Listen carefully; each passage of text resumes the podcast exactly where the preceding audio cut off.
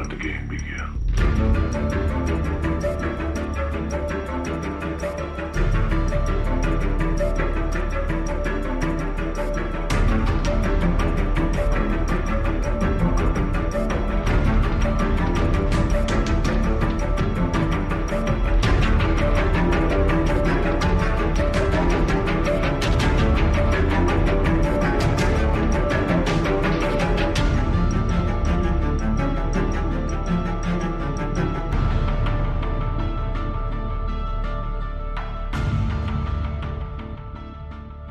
Hello, Zep, and welcome to We See Saw, a Saw rewatch podcast where we saw Saw.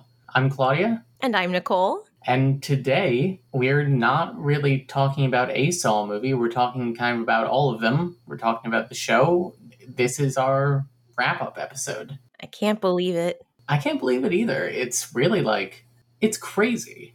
Because the last episode we recorded was four months ago for us. Well, like, the last one before Saw ten that we recorded was four months ago for us. Oh my god. Yeah. How time flies. Yeah. And like through editing them and, and hearing people's reactions and stuff, I've really gotten to, I don't know, live through the process of making it again. Mm-hmm. Like I've listened to the episodes a few times before they came out, mm-hmm. partly because I'm proud of them, partly because I'm my own biggest fan for anything. Literally. Yeah, if you check my fucking Spotify Wrapped every year, the top podcast is, is like Three Little Words. I'm sure We See Saw is going to be on there this year. And then partly so that I could skim through and make sure that all of our stupid lore like coalesced.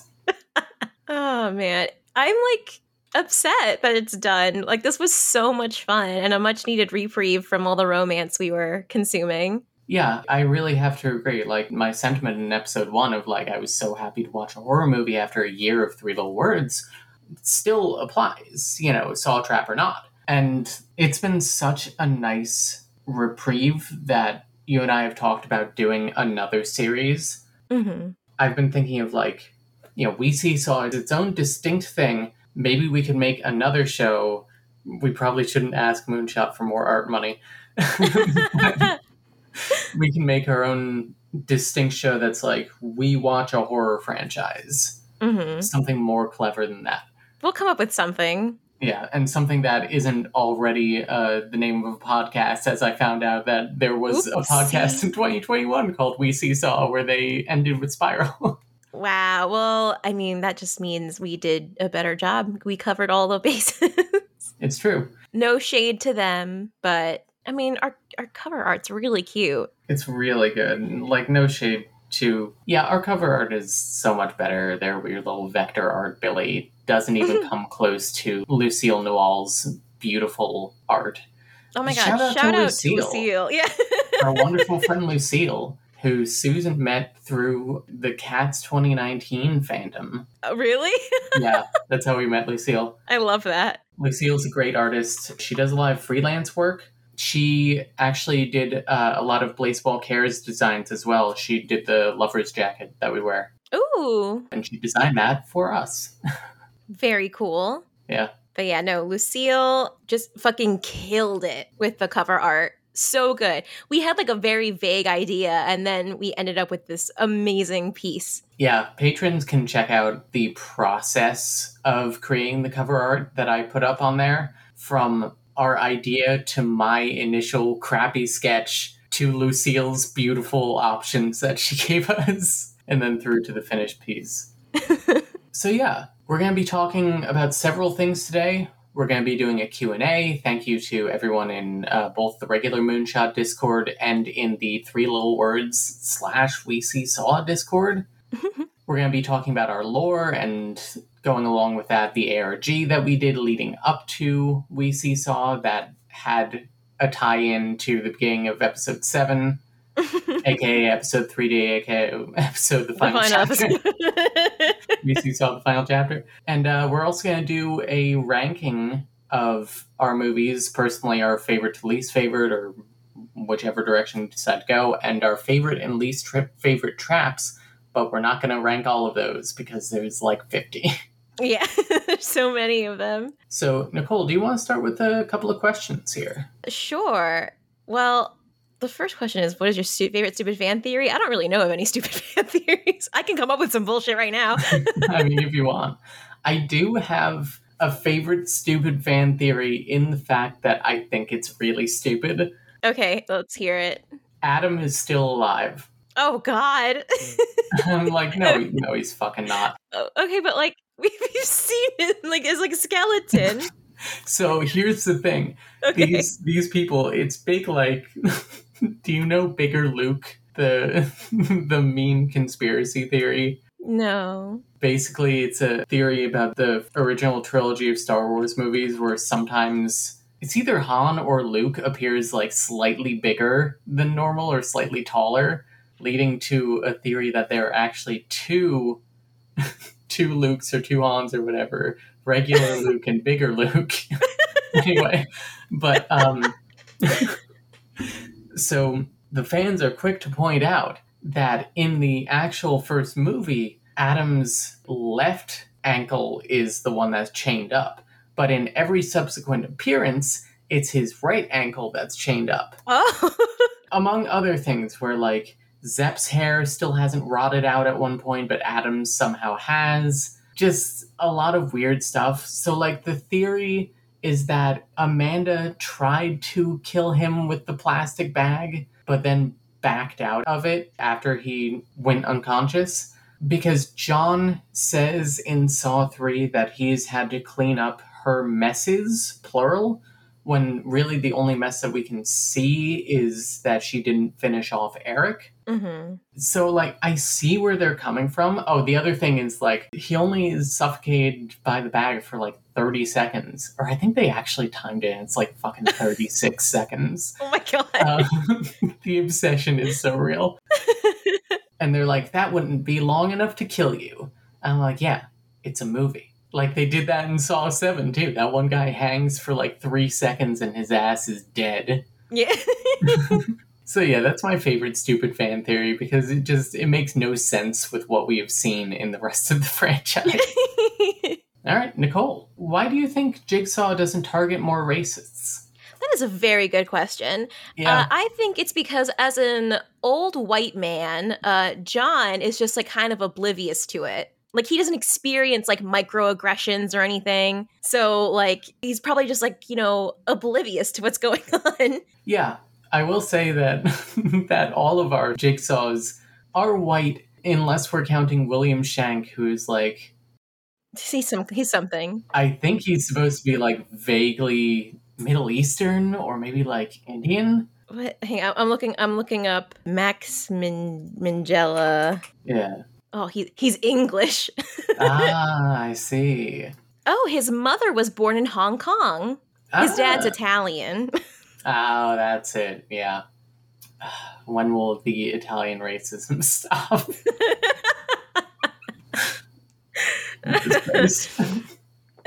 Well, I mean, we did get some some white supremacists targeted. Yeah. You know, so it's like, okay, we got a little bit of it. But also that seemed like ex- very extreme, you know? Like, these were skinheads, you know? Yeah. Honestly, the only base thing that Mark ever did. Yeah.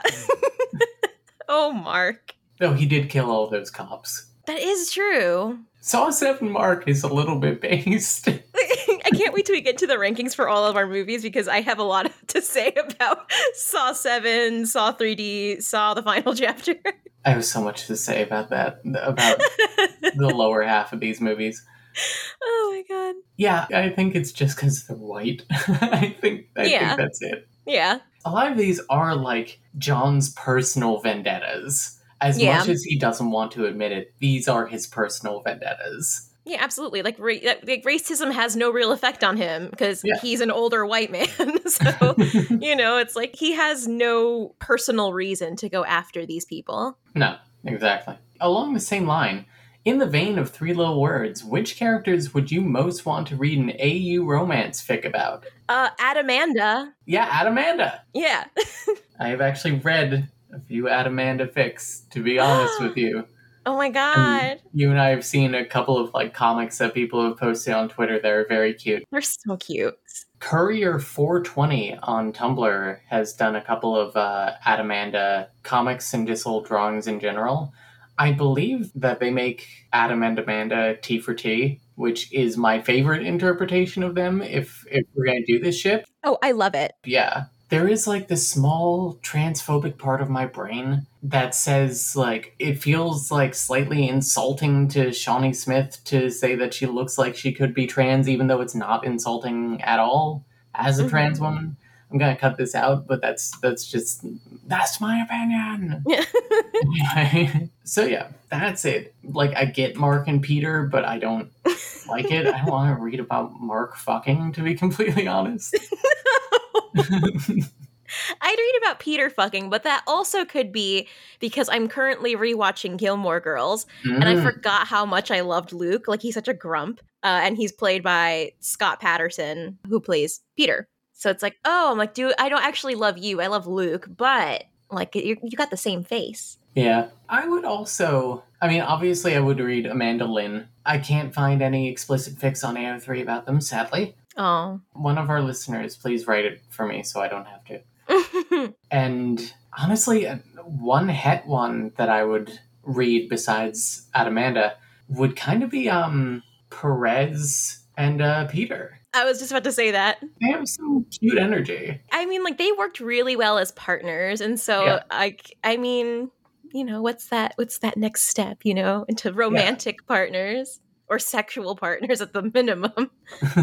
So if you could put anyone in a saw trap, who would it be?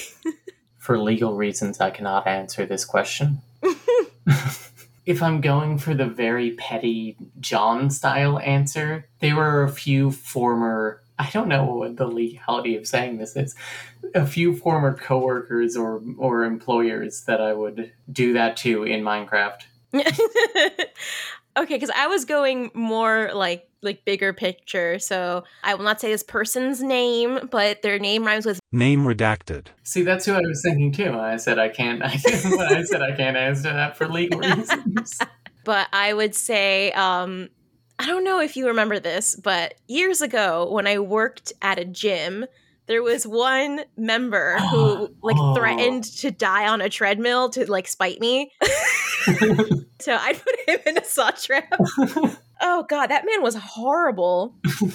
I think about him sometimes. I think any customer service person has at least one customer in their life who they would put in a saw trap. Yeah. Nicole, who would win in a fight, Jigsaw or Willy Wonka? It's it's giving um like the Superman versus Batman question, or where it's just like, well, with enough prep time, like Jigsaw, I feel, but I don't know, Willy Wonka. I'm gonna say Willy Wonka because he has an army of slaves with him. Oh, that is true, and also he just like killed children with no remorse.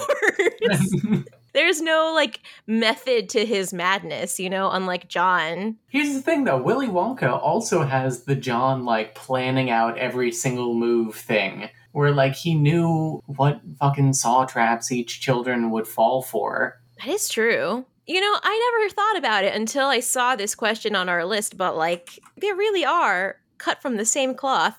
It's a weird cloth, but that cloth and evil Joanne fabrics. Yeah, so what characters from books that we've read on Three Little Words would you put in a saw trap, and what would that trap be? Uh, Mark? Mark from, um... Mark from Saw? Mountain Retreat Murder? That was his name, right? I swear his ass's name was Mark. From what? Mountain Retreat Murder. No, uh, Matt. Matt. Matt Hartney. I'll... Yeah, Matt Hartney would definitely go into a saw trap. God, that sucks so hard. Other than that, I would put Allison Avery into a saw trap. Sorry. I wouldn't make it one where she had to, like, rip her own tits off or whatever. But, you know, maybe like the nerve gas house. She could go in there for a while. Wait, Allison Avery? Wasn't that the author? No, that was that was Jenny L. Howe who was the author. Oh. Allison Avery was the character. So you put the author in a no, saw that, trap? That's a little hard. Beth Cornelison would put me in a saw trap. Oh, yeah, probably. I I would put Vladimir in a saw trap, not because I like dislike him, mm-hmm. but because it's like, you've been through so much already. Like, I want to push him. Like, you, you got fucking kidnapped and everything. Yeah. Um, like, I think you can handle it. So I just want to see more for like experimental purposes, not to hurt him. Vladimir would become uh, an apprentice. Yeah. He would. Ooh, that's a good one. Like, okay, so who else from like the Three Little Words extended literary universe do you think would become an apprentice? Part of me wants to say Gwyneth the Conqueror. Oh, I love her. But I feel like, you know, she meets Becky immediately before she gets out of prison, and that kind of sets her off on a different path. Oh, yeah, but like, you know, before that, though, because I mean, she did kill a dude, so mm-hmm. she's not above it. And, you know, it was for, you know, for a good reason. Yeah. I feel like she would take out her rage on drunk drivers. Oh, yeah, absolutely. You know who I think would be good, even though I don't see them ever becoming apprentices? Jake and Emma Turner from Kidnapping in Cameron Glen. Yeah, oh, I think they would. I like they were much smarter than the police and much more yeah. proactive than they were in that one. So I think they have like the brains to do it. Yeah, they could either be a, a very good sing and tap combo, or they would be fucking killer jigsaws, put Fenn's kidnappers into saw traps. Yeah. Anyway, so final question for now. Where do you think the various jigsaws slash accomplices sit in a high school cafeteria, like with What Click? And we answered this on our Three Little Words anniversary slash award show episode, but I'm interested to hear it for this. So we have John, Amanda, Mark, Lawrence Gordon, Logan Nelson, and William Shank. Yes. Okay, so let's start with John. I mean, I feel like the obvious answer is like he would just be on his own table in the cafeteria. No, I think he's with like the nerds. John's an engineer. He's a big nerd. True. He's he's like the nerd in the friend group who says like really intense stuff sometimes, and everyone's just like quiet for a minute, and then it's like, okay, so anyway, in Skyrim. Okay, I'll give you that nerd table. Amanda, like the artsy goth kids. Yeah, yeah. Either that or like, I, I could see her being a jock, but I think it's just because she dresses like a big dyke. Honestly, yeah. Oh, what sport would she play? Soccer. Oh, God, yeah. Oh, that yeah. is spot on. Mark? Mark is playing sports as well. He's like, he's not captain of the football team. He's like second string linebacker. I was thinking that or like J R O T C. Oh, it's so true. Doctor Lawrence Gordon. Doctor Gordon. You know, I feel like obvious answer would also be like some kind of like nerdy thing. But mm-hmm. I don't know. Something about him gives like really strong band geek vibes. I yeah. think it's his face. I think so too. I think he would play like... the baritone horn. Yeah, I was going to say that or like the trombone. I was thinking trombone also. Yeah. Yeah. He's got big trombone energy. Yeah. Doctor Logan Nelson. I feel like he would be a jock too. Like baseball. J R O T C. Oh, really? Baseball though. So yeah, I think baseball. He could do both. Yeah. Do you think he was actually in the army? Oh, I forgot he was in the army. Allegedly. Allegedly, because the other cops say that he got his scars... You want to know how I got these scars? ...fighting the Taliban in Iraq, which is not accurate. Uh, yeah. But but he really... Did you say, well, I know how I got these scars like two minutes ago? Okay. um, but he got those from getting his ass cut up by Jigsaw. Oh, interesting. Do you think people check that? I think so. I mean, for the cops, surely. Yeah. No, I think people would check that. Like, if you say that, like, it's such an easy thing to verify. True. So I feel like he had to have done that. It just occurred to me, like, earlier today. Oh, yeah. Oh, and now Shank. Shank plays Dungeons and Dragons. Yeah. He plays Dungeons and Dragons, but, like, he also plays, like, not at school, just, like, out at the community center. He'll play basketball and he'll be really good at it. Mm, yeah. Yeah, I can see that. Yeah. I also think he's a theater kid. His little puppetry. That is true. William Shank is such an interesting character. I love him. I love him so much, honestly. Like, you know, forget about the whole like killing people thing. It's like, I would date him. It's okay. He never killed people. He only killed cops. That is true. I fucks with Shank. Uh, William Shank, please call me. My phone number is two oh three. So, Nicole, let's move into talking more about the show. Yes. Tell me your thoughts on our lore.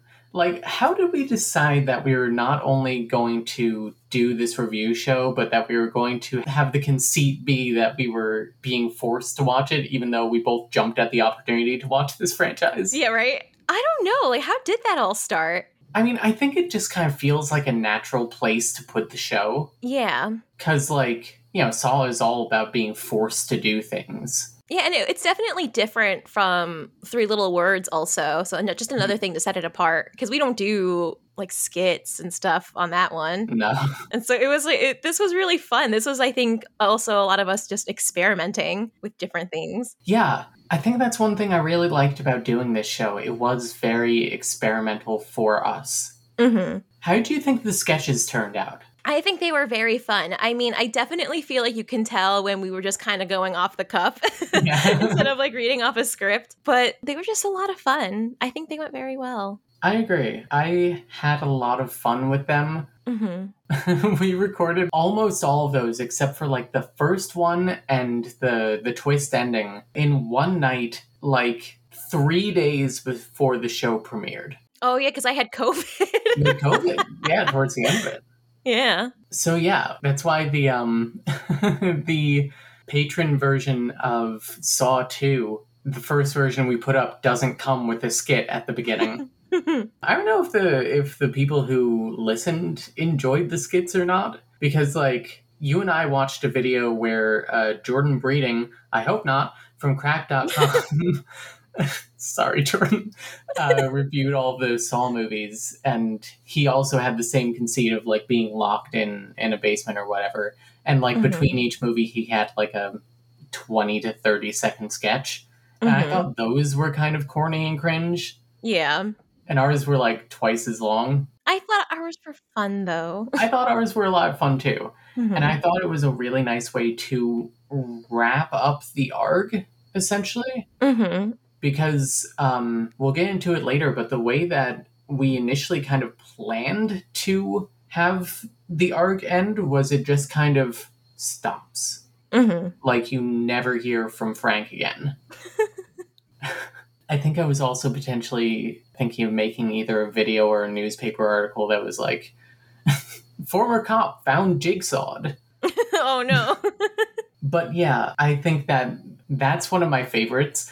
I spent so fucking long on the sound effect of Frank falling down the stairs and breaking his neck. It came out so good, though. Thank you. Worth it. I'm very proud of it. Thank you to Riley, by the way, for being the voice of of Frank Chase. Yeah. I'm going to put in here the alternate takes that he did, because he did the, the gruff Frank, Frank Chase, but he also did like, hey, it's me, Frank Chase. Like a really, you know, really like nerdy and wimpy one, which I, I was tempted. That. But like whenever I heard Frank in my head, it was always like, yeah, it's me, Frank Chase. Is anyone down there? Claudia? Nicole? I'm Frank Chase. I'm a detective. The Discord helped me find you. Are the stairs booby-trapped or anything? Okay, well, I'm gonna come down. Just stay calm. Everything's gonna be... Oh, shit! Ow, ooh, ee, ow, ooh, ah, ah. Also, thank you to Max, who was our jigsaw. Yes, thank you, Max. Much better than my weird voice changer thing. Yeah, I think the voice changer would have worked well, except for the fact that you need to turn it so deep to sound mm-hmm. masculine, which made it, like, indecipherable. Mm-hmm. I'll put a, a clip of that here, too. Tell me if you can understand this, listener. I know I can't hear it, but that's fine. Hello, Claudia and Nicole. I want to play a game. For the last year, you two have been recording extensive summaries of romance after romance, squandering your talent for literary analysis. You are both currently sitting on armed bear traps that are on a timer. Escape before Saw X comes out on October twenty-seventh, or your asses will be eaten. Your time begins now. And remember, on the playground of life, there will always be ups and downs. So I just have a very high-pitched voice, you know? You do. It didn't work out. Kind of going along these lines, when did we have the idea for the twist with Nicole? I I just say bullshit sometimes. And so one of the things I was just saying was, I don't know, I just work here. Because we had initially planned for you, Claudia, to be the Jigsaw because you are the Saw girly. Yeah, and it was like my initial pitch to do the show. Exactly. And but then with me constantly saying the same thing, you were like, why don't we make you Jigsaw? Yeah, because like the first three episodes, I had edited them by the time that we did Saw four. And I, I like noticed a little bit in each one, especially the second one where you say, I don't know, I just work here. But then you pause and you say, wait, wait, no, I don't. I don't work for Jigsaw, which I cut out of the final episode once we decided that you were Jigsaw. I don't know. I just work here. I don't work here. I don't work for Jigsaw, I swear. Nicole. And then you said it, you said, I just work here in episode four. And I was like, did you know you've said that every episode? Do you want to be Jigsaw?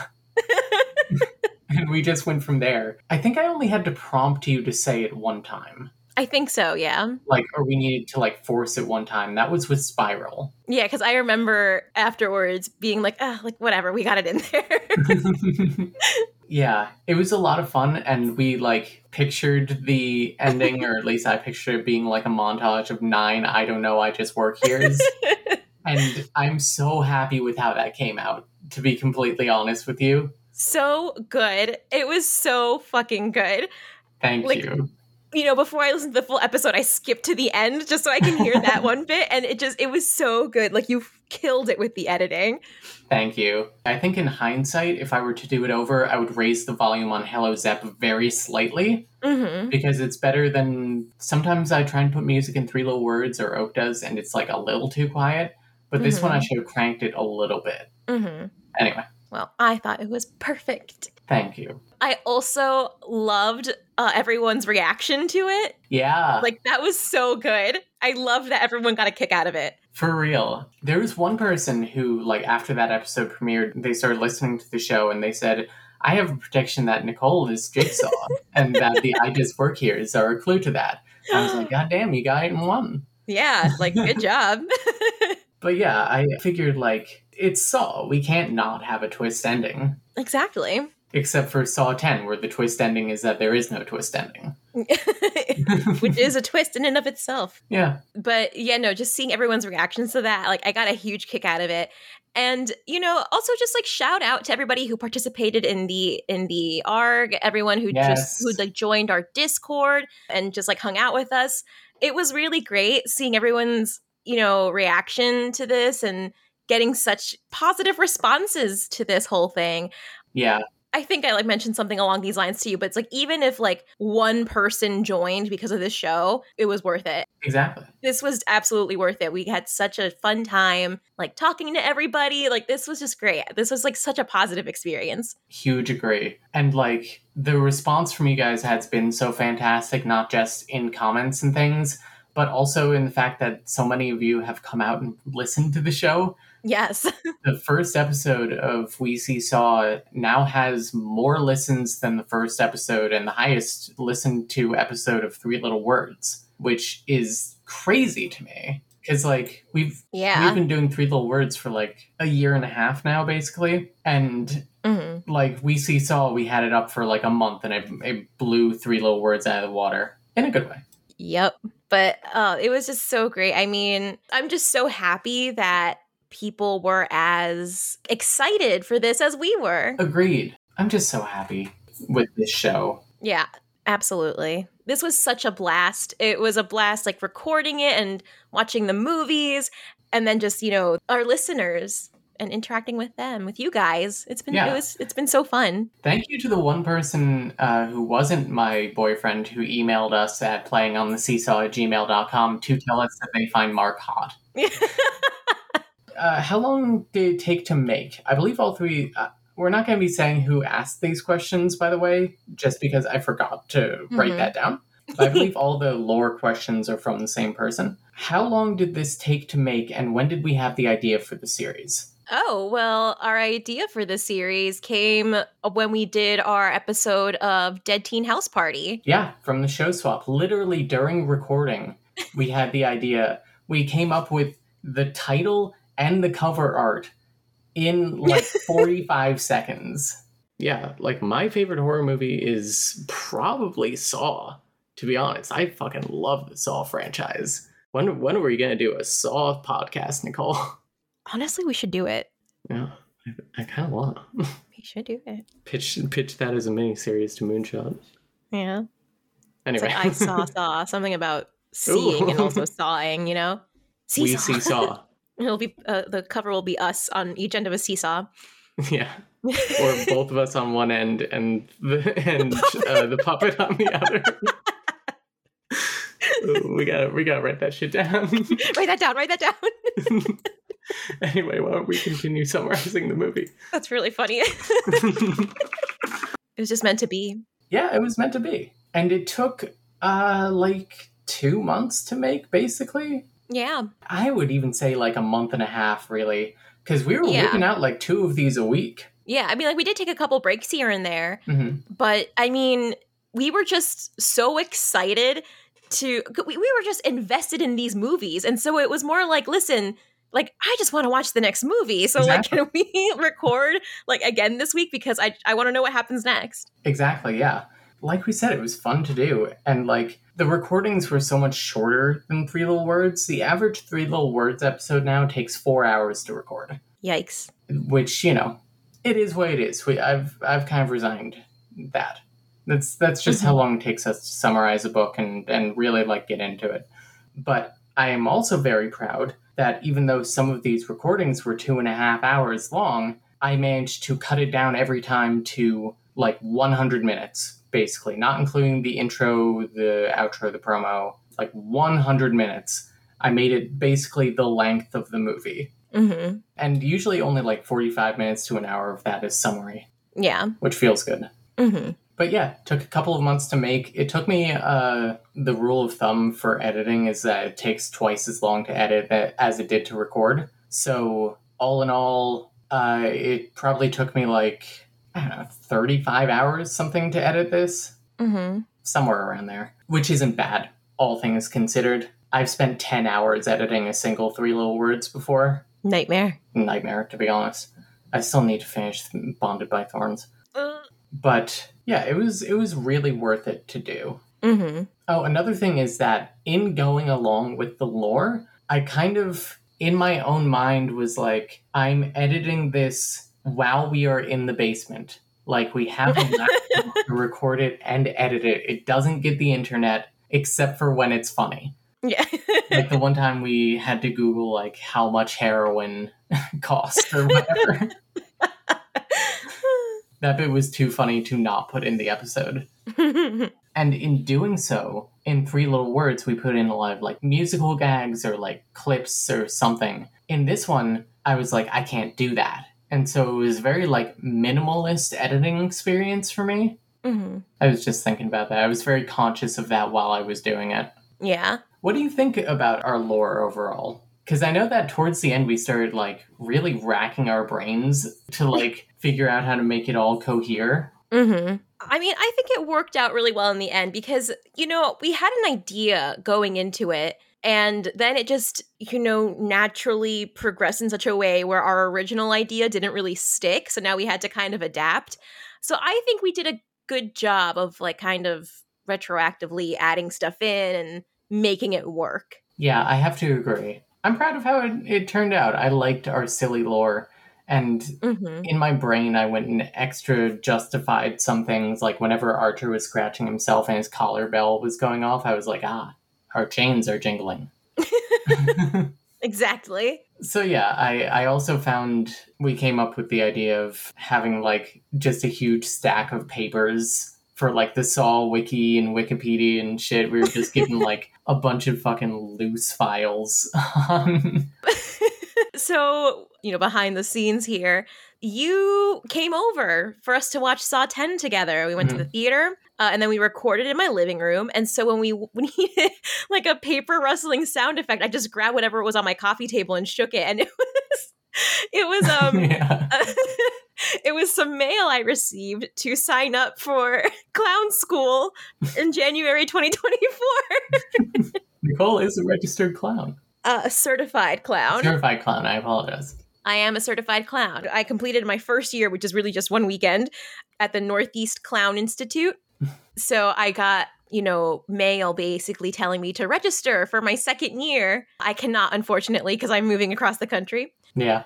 It was just very funny. I'm like, this just happened to be what was on my coffee table at that moment. Yeah. I think that's it for lore. Do you want to go even deeper into lore and talk about our A R G? Oh my gosh. So how did we even like end up deciding to do an A R G? You and I had been talking about doing an A R G for like literally four or five years, I think. Mm-hmm. Even, you know, outside of all this. Yeah. I think that we were just thinking of like a fun way to promote the show. And I think it was kind of just an excuse for us to do an A R G. Yeah, but also it worked. You know, it like did. I don't think an A R G would work with Three Little Words. No.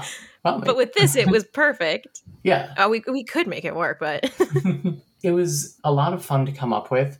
We actually had Marn from Argonauts do some A R C consulting for us. Yes, yeah, so thank you, Marn. Yeah, thank you, Marn. She came in and she talked to us about puzzles and things and about, like, making shit work, essentially. Her advice was so valuable. Yeah, thank you, Marn. I want to hear you talk about Frank because, I mean, Frank was literally just supposed to be this kind of throwaway guy. Literally, we were going to throw him down the stairs and leave him to die. But you put so much work into fleshing out his character that it was it, it ended up being us. Like, we weren't able to kill him because everyone yeah. loved him so much. It's true. Why don't we get into summarizing the A R G? And we can talk about stuff about that as we go on. Okay, sounds good. So first of all, we need to restart the podcast.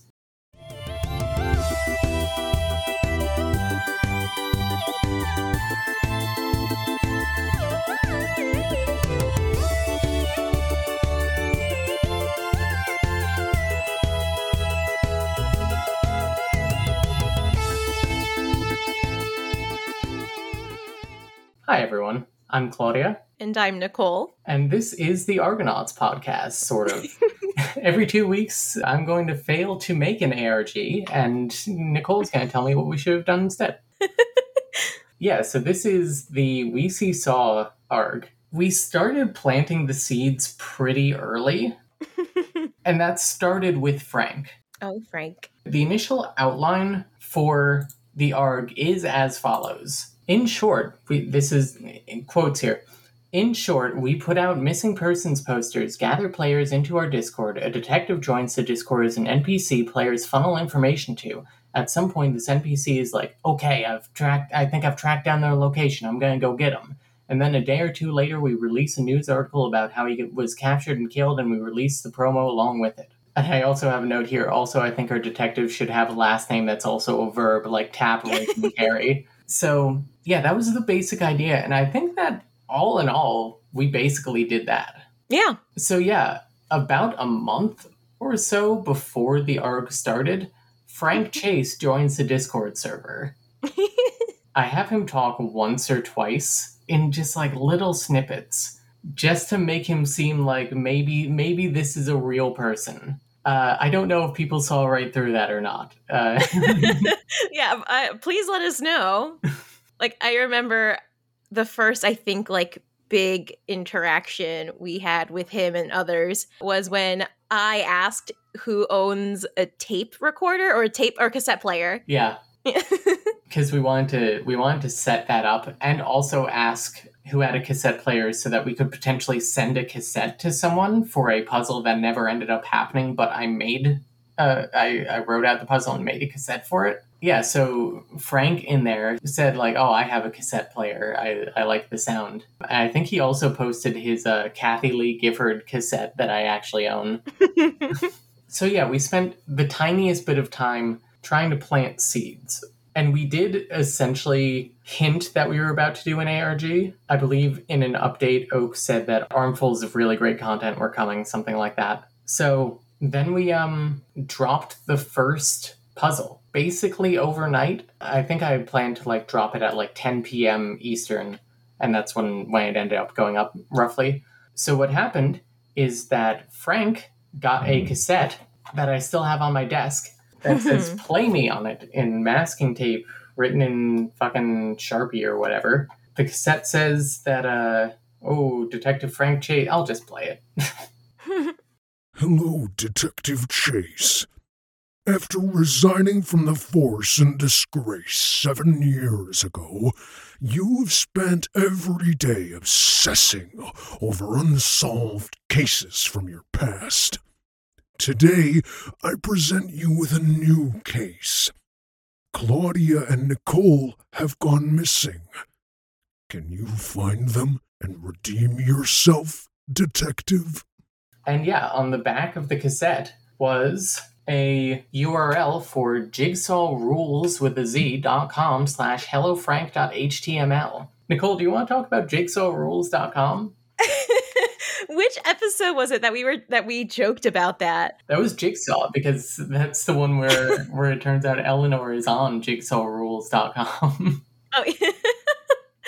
So, yeah, I mean, that was it just started as a joke, and it's like, haha, Jigsaw rules, but rules with the Z. And then that just happened. I mean, you looked up whether or not that was an actual thing. It was. And, you know, thanks to all your work, you ended up, you know, managing to buy the website and did a lot of work on there. Yeah, I bought it from another trans Saw fan. uh, shout out to Leo, by the way. Leo is a good, is a cool guy. I feel bad that I didn't use more of the main website, but by the time I was mm-hmm. done coding all of the A R G stuff, I was like, I never want to fucking touch H T M L ever again. One day I'll expand that site, but we we were looking at the site and we were like, we want to do something with this because it's cool, but like Leo hasn't really done much with it. A lot of the text on the site is lorem ipsum. So yeah, we bought the U R L from him for like thirteen dollars. And I actually had to go back and forth with him a few times being like, hey, what what did you code this website in? I need to find that so I can like edit it. And so you had to put me on like the GitHub, and it was it was a whole process. But we got it, and I got to use it for this. And jigsawrules.com slash hellofrank.html goes to a page for the Play and Prey, uh, P R E Y, storefront, which is your one-stop shop for playground equipment and animal traps. Just everything a girl boss needs. For real. So here's a funny thing that I don't think that you got to see, Nicole. A couple of people in the Discord were like, hey, is this an A R G or is this like some weirdo oh, yeah. trying to like hijack the server, essentially? So funny, but also like, thank you for asking. Yeah, for real. I had to go in there and be like, yeah, it's an A R G. We're going to do something fun. Just like come and play with us.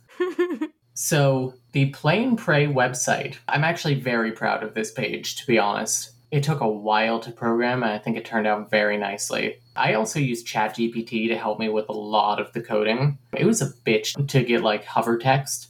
Anyway, so the puzzle here is that there are four images in the top section of the of the website for different products in there. We have the Billy Seesaw, beloved by kids and adults. The Billy Seesaw will get you through all of life's ups and downs. Sold out. The Puppy Pile Carousel. Grab five of your friends and strap in for a fun and safe spin. Supervision suggested. Alex Monkey Bars. Your kids will have so much fun swinging from run to run, or just seeing how long they can hang. And Johnny's Push Swings. Your kids will love being pushed to their limit on this swing. So basically, all of these are, are a Saw reference. Billy and Seesaw. Billy is the puppet. Uh, the Puppy Pile Carousel is the Dog Pit Death Carousel.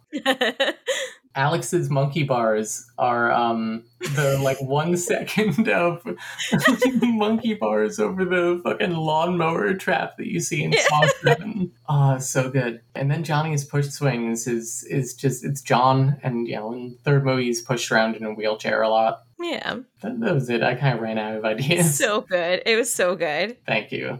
If you hover over each picture for like one second, it gives you a bit dot l y link, which uh, does not work anymore because I refused to pay for bit dot l y. And if you follow that, it led you to a Google Drive, and the Google Drive contained four pictures of dinosaurs. Have you seen the dinosaur pictures, Nicole? I don't think so. So the four images are all of stegosauruses. You have one of a news anchor from the show Dinosaur, a like puppet, I, I forget if it was Jim Henson or not, probably, like puppet dinosaur sitcom, one of Spike from The Land Before Time, one of the Far Side comic about the Thagomizer, which is now the actual scientific term for the spikes on a stegosaurus's tail, and one of a generic stegosaurus I found on Google. I just let the players sit with that for a while. Eventually, what the players realized is that there's a type of encoding called steganography, which is uh, what the stegosaurus pictures were getting at. And steganography lets you hide text in images. What it does is it like alters some of the bits of the code or something, and then you can like put it in a descrambler and it'll pop out whatever text is in there, something like that. What I really wanted to do initially was make those four images, the four stegan- steganographed images, whatever. That's your word. I wanted to put those as the product images.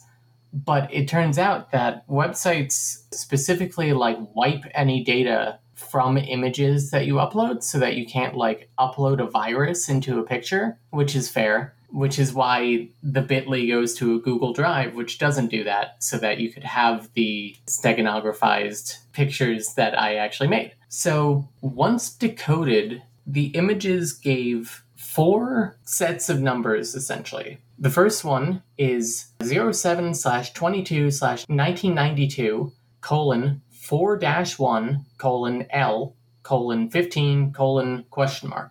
And that's the format for all of them. So the others are July fourteenth, nineteen ninety-four, thirteen eight, win, forty-five, question mark. October twenty-seventh, two thousand six, two to four, loss, fifteen, question mark. And August seventh, nineteen forty-two, six to four, loss, six. So this is a baseball puzzle. Nicole, looking at those dates, tell me what you think they are, because the dates are significant, but they are significant for just Easter egg reasons. Well, the one I immediately recognized was, one of them was my birthday. Yep, the other one is my birthday. Yeah. Yeah, so the first two are our birthdays. The third one is the release date for Saw three. It was very hard to find a baseball game that landed on one of the Saw movie release dates, because most of the time by the end of October, baseball is over. But luckily, uh, the World Series ran really long in two thousand six, so Saw three's release date lines up with, uh, I think, the last game of the World Series. Oh. Yeah. And then August seventh, nineteen forty-two is Tobin Bell's birthday. The actor who plays John. forty-two? Yeah, nineteen forty-two. Oh my gosh. Yeah, he's like eighty. Damn. He looks good for eighty. He does. Fucking killed it in Saw ten. For real. Also, um, I believe Forrest, or more accurately, probably Oak's girlfriend V in the same system, asked Frank when his birthday was to make sure that none of those dates were Frank's birthday, since they realized that the first two were our birthdays. And V specifically asked it to see if we had an answer already. But I did have an answer ready for that. Haha! Frank was born October seventh, nineteen seventy-nine. He's Gen X. Uh, of course. Mm-hmm. So what the puzzle is, is that the information you're given is the date of a game, the score of the game, win or loss is which team you're supposed to be looking at, and then the number of the player who you're supposed to be looking at. The last number that you have to punch in is their position, because baseball positions are actually numbered one through nine. It's um, pitcher is one, catcher two, first through third is uh, three through six, and then um, seven, eight, nine are the outfield. I forget which way those go. So they need to find a four-digit code, and somebody very rightfully pointed out that they had no way to know if this was correct or not. Uh, so I spent that night going into the Jigsaw Rules website and being like, oh, fuck, how do I make, like, a passcode system? It wasn't that hard, but it was a little bit annoying. But luckily, yeah. Once I did it once, I could just copy and paste it to every other passcode. Nice.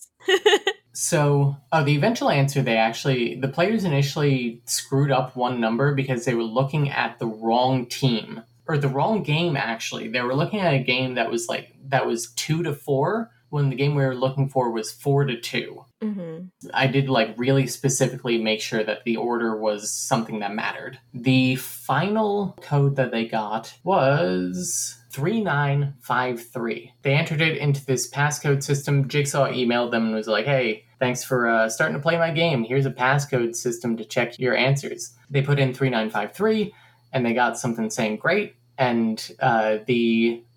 I don't know if you saw this, Nicole, but this is the website that you get when you correctly solve the puzzle. Oh, yeah, I did see this one. Very well done. You have correctly solved the puzzle. Please give the code you entered to disgraced former detective Frank Chase and await further instruction. And then it's the dancing baby video. Yep. It's like, it's like, ooga chaka, ooga chaka. Oh, God. I had to put something in there to as a little reward. It was so funny. Thank you. I was, I was, I was like, is there, I was wondering, I'm like, is this like an Easter egg? Am I supposed to be looking for something in this video? No. Nope. Dancing baby. And yeah, it's, I include, made sure to include wait for further instructions so that they didn't have to like dig around the entire code or whatever. Mm-hmm. Also, in the code for the passcode ones, I made sure to put like, hey, if you're looking in this source code, you really shouldn't be. Play fair. Because the only way to make it so that players couldn't find the password in the source code was to make it like a fucking server-side thing where like you have to ping a server to like verify the passcode, and GitHub doesn't do that. And I was like, I'm not doing this shit. I'm just telling them to fuck off if they read the code. I put a live little notes in the code. The Play and Prey website for the first like week had a note that was like, because there were two broken images on the bottom, it was like, make sure that you put in the images before Wednesday or everyone will think you're a bad serial killer. So yeah, then the players had to wait for a couple of days. Mm-hmm. In the meantime, the players got Frank lore. Yeah, so Frank was supposed to be just this kind of throwaway character who we were just going to kill at the end. It's going to be like, whatever, no big deal. But you did such a good job of like fleshing him out as a character, and you were interacting with people in the Discord. Uh, he became a fan favorite. And so then we felt bad. we yeah. decided to kill him. So, you know, tell us about that. Like, I do want to know like what prompted you to make him much more involved than we had originally planned. I think part of it was like needing something for players to do between puzzles, because I like her puzzles. I think they're they're good puzzles overall, but I was like, if these like four puzzles are all that this arc is, it's not the best arc. Yeah. So I was like, I want to have characters in here, and I want the players to like feel like they're really getting involved in this and that they're helping somebody solve this. So I decided to just have, like, Frank talk to them a lot, because they were asking Frank questions anyway. So I slowly started giving Frank a bunch of backstory. We'll get into it as we go, but the first few bits of backstory that I gave were, of course, that he's a former police detective, and I also, almost immediately, I had a thought of, like, what, what if Frank is gay or queer in some way? And then I had the secondary thought, because I played in the Pepsi Navy Exposed A R G, the Argonauts run one. And there was a character in that called Dan. Dan was the ex-husband of the main N P C for like the first half of the A R G, Bowtie Nebula, who is like the player's main point of contact, who, spoilers, I guess, for an A R G that's three years old. Bowtie eventually dies because the players are misled into giving Pepsi Bowtie's location. And Pepsi Baja blasts him. Uh, rip in peace, Bowtie, you will be avenged. R I P. And so I was thinking, I was like, you know what would be funny? If Dan got involved with another A R G character who dies tragically because of player actions. And so I ended up asking Marn if I could borrow Dan. And she was very excited about the idea. So yeah, I started seeding that in there basically immediately. Also, I did almost all of this A R G while on vacation to visit my partner. Shout out to Forrest, I love you, baby. Frank that evening says that he, one, he's had a pretty good day because the players solved the puzzle, He actually says it's probably the best day he's had in a little while, which I, tr- I try to make like half the things Frank said be the saddest thing you've ever heard. You did a very good job. Thank you. And Frank says that he still has to meet with a photographer tonight for his cousin, in quotes, cousin's wedding in a few months. Seemed nice from what she said about him. And one of the players asks, why do you have to meet with the photographer? Frank clarifies that his cousin is busy and he's uh, the maid of honor, man of honor. She's very free-spirited and said she didn't want to be bound by the idea that she needed all women in her bridal party, so I'm helping. She's family and I love her and I'm not doing much else right now, so hey, I'll meet the guy. So yeah, Liz is Frank's like quote-unquote cousin, which is like really a, a close family friend that you just kind of call a cousin because it's easier. Yeah. I like had ideas about Liz. I never really fleshed her out in my mind. I was just like, she's Frank's friend who's pushing him to like better himself. Frank is such like a sad sack all the time that she's like, Frank, please get out of the house. Stop listening to conspiracy theory podcasts. Listen to romance podcast instead. yeah. Yeah. Frank actually says that this was a recommendation from Liz and her fiance, like the Three Little Words podcast was. Mm-hmm. So Frank ends up going to dinner with this photographer because the photographer is like, hey, I'm going to be in the office like really late and I haven't had a chance to eat. Do you want to talk about business stuff with dinner on me? And then afterwards they end up going out for drinks as well. Ew. Ooh. Oh yeah, I also, I forgot about this. I actually put Dan as a contact in my phone so that I could take a screenshot of uh, of Dan's contact name and stuff. Mm-hmm. Frank says he added his contact info himself and the name is Dan, photograph, emoji, winky face. Frank's like, I'm afraid I'm giving him the wrong idea. And then the next morning, immediately, I was thinking of dragging this out a little more, but I, I was like, Frank is somebody who rushes into everything. The next morning, Frank was like, hey, I didn't really sleep much last night. I'd been running around all day, was up all night thinking, uh, by the way, how do you know if you're gay? Everyone was very nice to Frank, too. Thank you, everyone, for being so nice to Frank all the time. Yeah, oh my god, it was so sweet. Like, Mara saying, does the thought of being with a man make you happy, excited? And uh, Elle saying, you don't have to figure out if you're gay or not or put a label on it, on what you're feeling. Sometimes it's just good to feel out what's going on without trying to define it. Forrest saying being gay is cool and sexy, so jot that down. So yeah, Frank talks out some feelings about Dan, just that he can't like stop fucking thinking about him and that dinner. Ooh. Yeah. He says that he's never really had a relationship before. It's just never happened for him and he's just never really felt it. Uh, I kind of wrote Frank as like demisexual. So like only having sexual attraction once you form like a strong connection with someone, essentially. Mm-hmm. So yeah, that's that. So the next day, players get an email. Let me read out the email. The subject line of the email is in all caps, country girls making do in your area. Heart eyes, farmer girl, drooling farmer girl, woozy face farmer girl, eggplant farmer girl, peach. Aha. And then the email says, Dear professional, this letter was specifically selected to be sent to you. We will comply with all removal requests. This mail is being sent in compliance with Senate Bill one six two five, Title nine, Section three oh five. This is not unsolicited bulk mail. Why work for someone else when you could become rich in as few as fifty-one days? Have you ever noticed people will do almost anything to avoid mailing their bills and people love convenience? Well, now is your chance to capitalize on this. We will help you decrease perceived waiting time by one hundred fifty percent plus sell more. The best thing about our system is that it is absolutely risk-free to you. But don't believe us. Professor Anderson of Delaware tried us and says, my only problem now is where to park all my cars. This offer is one hundred percent legal, and it goes on for a while.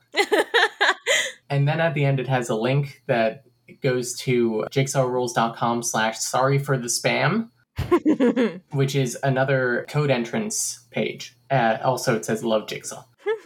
X O X O. X O X O, go piss girl.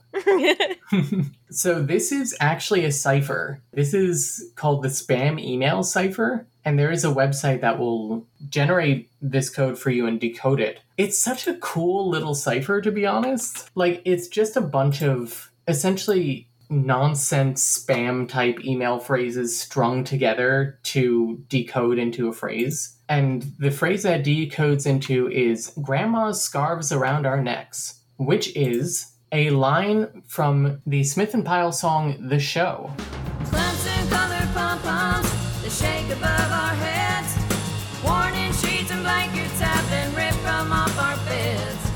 Dancing around the pine cones, breathing southern air, grandma's scarves around our necks, feathers in our hair, long little boy. So Smith and Pyle is uh, Shawnee Smith's country band with uh, another actress' last name. I will be the first to admit that this puzzle was kind of half-baked. We had an idea for it. I ended up having to write it at the last minute. So what the puzzle is supposed to be is that those lyrics lead you to the song. Literally, all you had to do was tell me what time those lyrics are in, in the song. Um, Forrest Lair pointed out to me that those lyrics show up twice in the song, actually, so that's my B. Oops. Literally, just like... these lyrics show up at two minutes and forty-nine seconds. two forty-nine. Players didn't get that. Players found their own solution.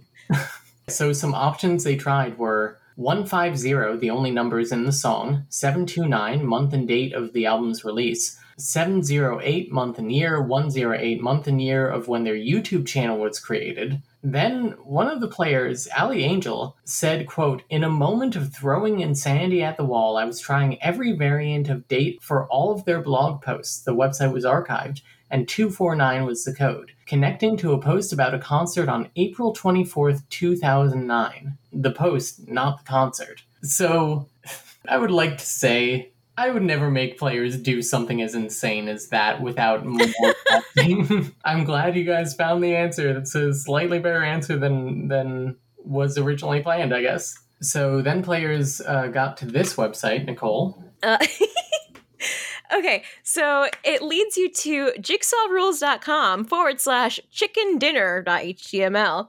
And it says, "You've done it again. Please give the code you entered to extremely disgraced former detective Frank Chase," and that's a hyperlink, "and await further instruction. Send him my regards and congratulations." And then there's a gif of the heart locket opening, and it says, "Congrats on coming out," with a pic crew of, of our boy, yep. I'm assuming. Yeah. Yeah. Yeah, I made Frank a redhead with a scar across his eye. It just, yeah. It just felt right. I do love that pic crew. It's a very cute one. Thank you. Yeah, it's a it's a good pic crew. So the hyperlink uh, doesn't work properly unless you take out the extra jigsaw rules dot com that's in there for some reason. Oh, interesting. I don't know how that happened. But if you go to that hyperlink, you actually get a set of binary. Nicole, do you know what this binary is? I do not. I can read it aloud to everybody. Uh, one, one, one, one.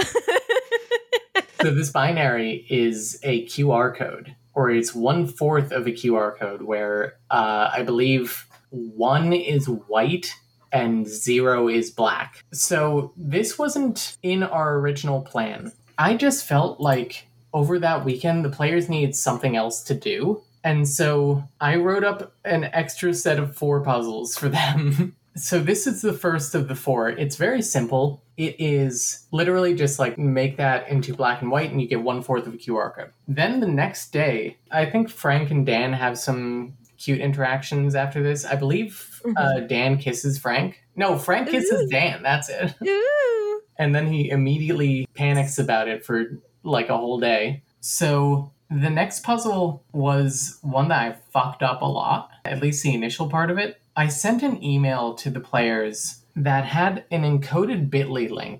I kind of just expected them to go and try every fucking cipher for some reason because it was late when I thought of it. Mm-hmm.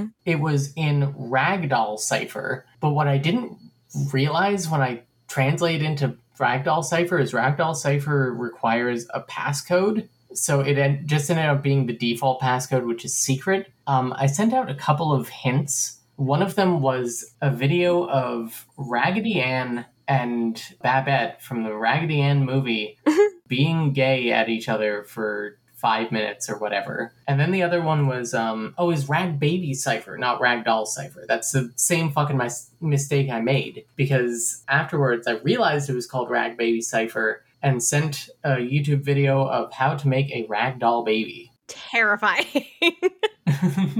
Eventually, I straight up said, hey, sorry, I fucked up this puzzle. Let's call this one a wash. And just gave them gave them the answer. Like, I gave them the cipher to put it into. June B, one of our patrons and one of the players, actually came up with a retroactively better uh, hint than I thought of, where she was like, oh, I get it now. Raggedy Ann and Babette, Rag Baby.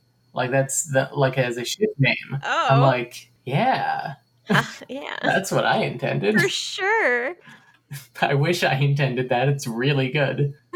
So the bit dot l y went to a Google Drive document that was a folder titled Don't Look Too Closely. And in there was a Minecraft world. I built a whole ass Minecraft world for this. Oh my God. So the Minecraft world is a little village that you can walk around. And the entire thing of Don't Look Too Closely is it's in creative mode, and if you fly above the village, the entire village is the corner of the Q R code. I worked quite hard on it, and I believe that it still needed to be like touched up very slightly. I think I, I rearranged something a little bit wrong. I created these puzzles on the fly, which is why the Q R one... I like the Q R code puzzles, frankly, but uh, some of them don't quite work. Ah, frankly. Ah, huh? So... But yeah, so the, the village is the corner of the Q R code. The next day, players get an email. The title of the email is, Don't Even Mention Losing to Me. I Can't Stand to Think of It, which is a quote from chess grandmaster and chess grand anti-Semite Bobby Fischer. Icon. I- icon. Rip in peace, King. You, you definitely told us all how Jews were... Uh, controlling the media or something, whatever, when you went fucking insane in your thirties through sixties. Jesus. So then they were given a code in base sixty-four, which gave them four F E Ns. So F E Ns are a way to transcribe an entire chessboard position into, like, I don't know, sixty-four characters or something. And if you put those four boards in and you put them all together, they make a corner of the Q R code. This one I originally had planned as a planner, essentially, where like specific dates would have been highlighted, but I couldn't make it work. So chessboard was the, the next best solution I could do. Initially, some players thought that maybe you had to find the best position, like the best next move in each position, which would have been cool, but would have been a lot of fucking work. But no, it's literally just like transcribe the pieces onto a pixel grid. And that's the part of the Q R code. God, it's so involved. Like, it's very impressive. Thank you. So the final uh, bit of Q R code that they got was a very long email. I'm going to see if you can solve this, Nicole. Oh, gosh. So the email is titled, Hello, My Loves. These names, they mean nothing to me. There are a bunch of names that they're obviously like pairing names. They got the slash. We got like Adam slash Brittany, Chris S slash J C, and so on and so on. So the puzzle here is an Are You the One puzzle. Oh, haven't watched that one. Uh, it's a good one. That's one of the ones I watch. So what the puzzle is, is that these are matches. So the idea of Are You the One is that there are in the typical season, that's not the queer season, it's ten men and ten women in a house together, and each one of them has been, like, mathematically paired up with science. And their goal is to find their perfect matches in the house. Oh. Each week, they have a little ceremony where they choose somebody to sit next to that they think is their perfect match. If they get all ten of them correct, they win. They win one million dollars. Whoa. So yeah, the names are pairings of people who sat together at ceremonies on different weeks. And the code is that it's basically binary again. So if they are a perfect match, it's one color. If they are not, it's another color. And I screwed this one up. I essentially did this by eye multiple times, counting out things, and I screwed it up a little bit. And the players also did screw it up as well because they did up and down instead of left to right, which was my plan, which, you know, didn't really convey that, which is fine. But they did solve it. And then the Q R code didn't work because I screwed something up there, too. uh, there were a couple of sections that, like, overlapped or something. so it didn't quite work. I ended up just giving them the Q R code. Because they solved all the puzzles, they got it. Yeah. So it went to jigsawrules.com slash learnthepast.html, which I will send to you, Nicole. And it is a newspaper clipping from the Metro Times, a very legitimate newspaper. Totally real. Dated August seventeenth, twenty sixteen. Police chief makes statement about officer assault by Pamela Jenkins. Police Chief Marcus Banks stated at a press conference today that the internal affairs investigation into the assault of Officer Jackson Phillips has concluded and has found that Frank Chase did, in fact, throw Phillips down a flight of stairs in his apartment in June. Chase, a now former detective at the precinct, was accused of the assault after what was reported to be a series of escalating confrontations with Phillips over several months, eventually confronting him in Phillips' home. Police have not released details about what the confrontations were related to, but have said that it was about a now-closed investigation the two had worked on. Chief Banks told reporters that Chase has agreed to resign effective immediately, and a restraining order has been taken out by Phillips against him. Banks also denied a history of violence from Chase, stating, "While this does seem to be an isolated incident, the brutality of the assault and the conflict around it has necessitated de- decisive action." Frank Chase could not be reached for comment, but Officer Ezekiel Banks told reporters that Chase had expressed frustration and intents to move out of Metro City. So yeah, this is where the whole Q R code thing was leading to. Lore. Love it. Frank lore. So the way the Saw universe ties into this arg, it goes back and forth and is very confusing, even to me, because this names three different Saw characters. Yes. Sam Jenkins wrote the article, Samuel Jackson, the police chief, Marcus Banks, and then Chris Rock as Ezekiel Banks. It's so good. Like, cute, like, fun little Easter eggs there. Thank you. So, yeah, this is backstory. Initially, you and I were like, it doesn't matter what Frank did to resign from the force in disgrace, unless the players ask, in which case we'll figure something out. But in the back of my head, I was I was figuring something out regardless. um, so here's where I decide to drop that lore. So the players say, like, hey, hey, Frank, what's up with this? And Frank just responds with ellipses and then goes silent for like seven hours. The drama. At five a.m. Eastern time, he says, sorry, I haven't responded to this yet. Spent some time crying to Liz about it. Didn't really want details to be known about it. I'll explain more later, but yeah, it's true. I did that. And somebody said, even if you did do it, A C A B. And Frank says, I have sincerely believed and understood this every single day since I left the force. Before we get into the Frank Chase backstory, we need to have another puzzle. Nicole, this is one that you wrote. It is. Okay. So this is the Pokemon poem puzzle. So when we were like brainstorming for the A R G, we wanted each puzzle to kind of be a different genre of thing. So we had like sports, music, all that. And so I said, okay, this was originally, I was originally working on a music one and then hated what I came up with. Oh, no, no, this was a, a different one. This was a Love is Blind yeah. puzzle. But then I was like, ah, I fucking hate this. So I said, let me go the video game route. And I had, was I don't know, I don't think I was playing Pokemon at this time, but like Pokemon was like the first thing that came to my brain because the numbers I had to use were three twelve. Mm-hmm. So I just went off the national decks, and in the national decks, Minun from Gen three is Pokemon number three twelve. And so then I just had to work backwards from there. And like, I truly don't know how most of this occurred to me. But basically, you know, just working backwards, I said, okay, so we have Minun. And so it needs to be Gen three. Where do you find a Minun? But also, like, you can find Plusle here. And I was like, okay, let's figure this out. Let me read the poem first. Stone, heat, balance, feather, mind, rain. Two roads diverge in a yellow wood, and I, I took the one less, italicized, traveled by. The toll I paid was twelve hundred dollars. So it's a very short poem, but I, but like I put so much thought into it. I'm like, oh, like this has several meanings. So the first line, stone, heat, balance, feather, mind, rain, lists six of the eight Hoenn badges. So Hoenn, all right, Gen three. I left off two of the badges, those being the Knuckle and the Dynamo badges. Basically because, you know, the map is so big, I wanted people to kind of have an idea as to where, you know, I wanted to narrow it down a little bit. Mm-hmm. The Knuckle badge you get in Dewford Town, the little island, and the Dynamo badge you get in Mauville City. So you have that whole stretch between Duford, you know, like the wa- that water route, Slateport City, and then you have Route one ten that heads to Mauville City, or you can go through the cycling road. So two roads diverge into Yellowwood. So the two roads being Route one ten, the walking path that's under cycling road, and cycling road itself. Okay, so now that we have a general area that we should be looking at, uh, we move on to the next line, which is I took the one less traveled by, less italicized travel by.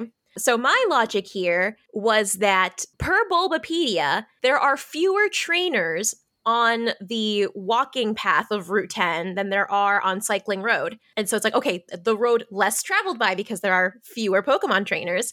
The toll I paid was twelve hundred dollars. There are several trainers on Route one ten who you could battle. Only one of them pays you twelve hundred dollars when you beat them in battle. And that trainer has a Plusle and a Minun. So the less, italicized less and less traveled by worked two ways here, as in like, you know, the route with fewer trainers and also Minun, which is like minus less. And then you would, you know, look up its national dex number, and that's three twelve. That's how you would get it. So I remember, you know, folks trying to solve this one, and you were asking me, you were like, oh, should I give them the hit? And I was like, nah, nah, nah, like they got this. Yeah, let them cook. It reached a point, though, where I was like, oh my God, are they not going to get this? Because they just deviated like so far. Not that far, but it was like, they were like a little off base at first, and I said, "Oh no! Like, did I?" I was like, "Did I, did this make sense more sense in my brain than it did, you know, in practice?" But no, somebody ended up getting it, and it's very funny because it reminds me of your puzzle where it's like, "Oh, there's a different way of solving it. Like, you got it, but it wasn't how I expected you to get there."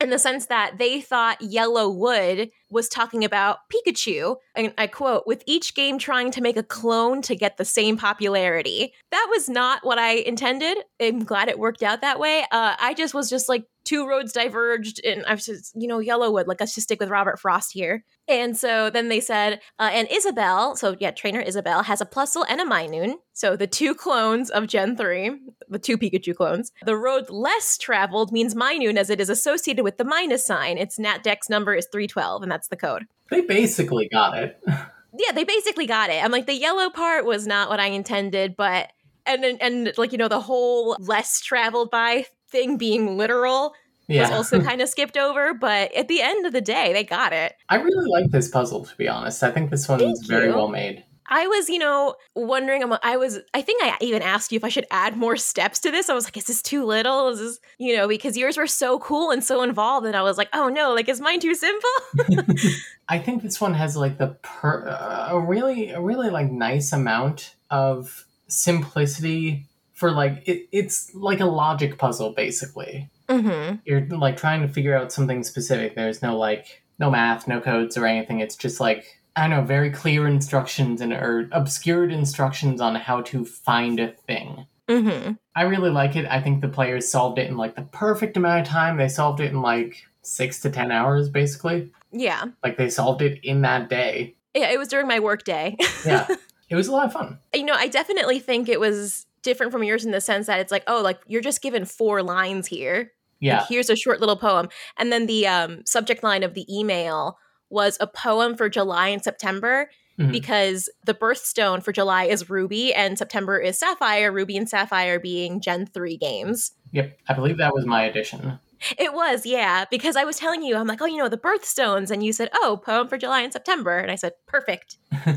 That's it. Yeah, I uh, I really like that puzzle. I'm, I'm glad that you made that one. So with that, players got a link to uh, jigsaw rules dot com slash who's that Pokemon? Okay, so that leads to a page that says, we're nearing the finale. Very ominous. Please give the code you entered to demisexual icon and one-time assailant, former detective Frank Chase.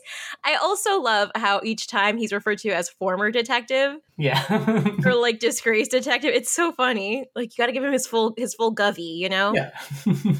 Followed by uh, a congratulations video of Ethan Kellyan. Congratulations. I tried to include a different silly little reward for each one. I love it, honestly. It's so good. Thank you. It's like a little treat. Yeah. You did it. Congratulations. So after the puzzle was solved, I decided, like, when that puzzle went up, that Frank wasn't going to give any backstory until the players solved the puzzle. like the the backstory is their reward, which is basically how I'd been using it for the rest of it too. They solve a puzzle, they get a little bit of Frank lore. Frank gives the update that, first of all, he told Liz about Dan and him realizing that he likes men, and she laughed for three minutes straight before giving me a noogie and a hug. And then he says he's ready to talk about the article. So, yes, he threw Phillips down a flight of stairs, and he deserved it. The story is, Phillips was another detective and was always, like, really sketchy. And there was a string of crimes in the state, the state of uh, state location. What do we say? New Jersey, Toronto? Yeah, New Jersey, Toronto. There were uh, aquariums across the state that started reporting animals missing, sharks mostly, but also dolphins. Just over and over again, calls once a week, one of our sharks went missing, one of our sharks went missing, who steals a shark? And so they couldn't find them. They thought that maybe the sharks were being moved out of state, got no information. Then somebody sent in a tip that a couple of restaurants started selling large amounts of shark fin soup to local swells, is what Frank says. I don't know why I said it that way. And not just soup, ornaments, shark teeth, dolphin fins. Someone found what we think was powdered dolphin heart. What was I doing that day?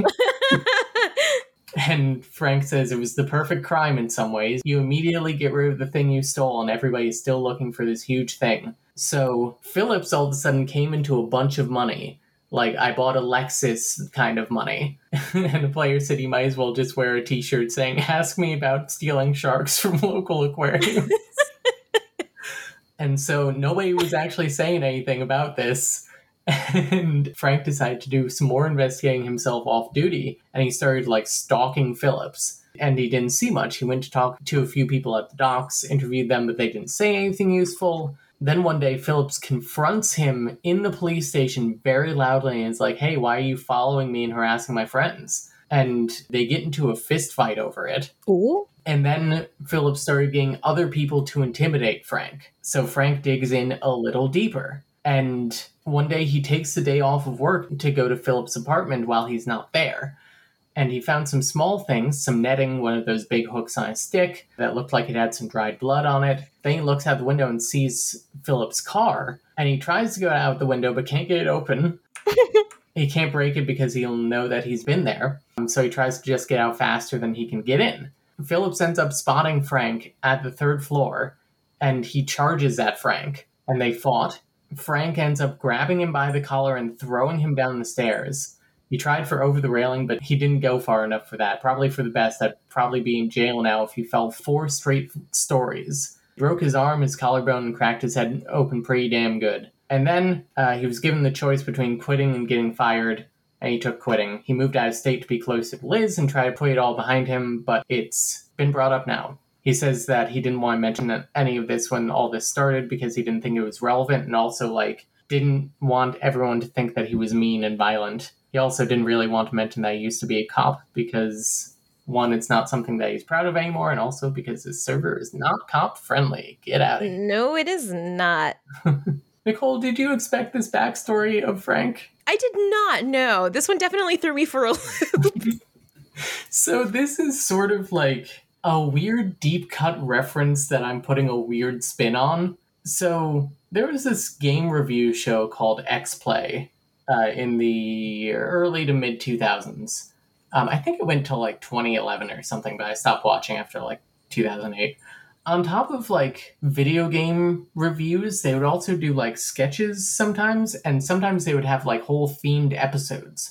And they had an episode that was like them ranking the top ten scariest games of all time, and the framing device was that they've been kidnapped by Jigsaw, and they have to name the top ten scariest games, or else the power gloves that are on their hands will explode. a, a bunch of other video game hosts on this channel like got their own little segments where they were like, they were jigsawed to death. Attached to your head is a virtual boy. If you try to remove it, you will die. But if you manage to play for two hours straight, you can go free. Make your decision. I mean, you kind of made it for me. You can't really take it off. You, you tape my hands to the chair. What? Oh, hey. Oh, oh God, it's the vir- I don't remember the Virtual Boy being this blurry. Oh, I forgot. This is what the Virtual Boy looks like. Oh God, get the pinball game. Can I at least, can I at least get the pinball game? But there are also in between little bits where like two cops are talking about the case and then just like in general. One of them asks like, okay, what's the worst crime scene you ever, you've ever been to? I'm going to trigger warn sexual assault and bestiality. Oh no. And this cop describes a criminal who is breaking into aquariums and sexually assaulting dolphins. And the cop's like, there are those that say that it was that it was the perfect crime.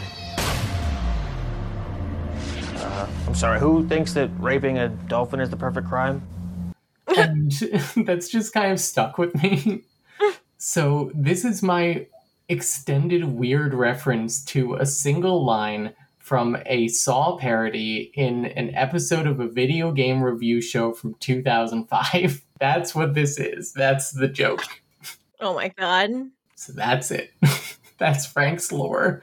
It's so good. Thank you. It was just so wild where I was just like, what is, like, this is just so off the rails. Like, what is happening here? Yeah, I also wanted to make it really tonally weird because, like, it's such a serious topic to Frank, but objectively, it's just, like, so surreal.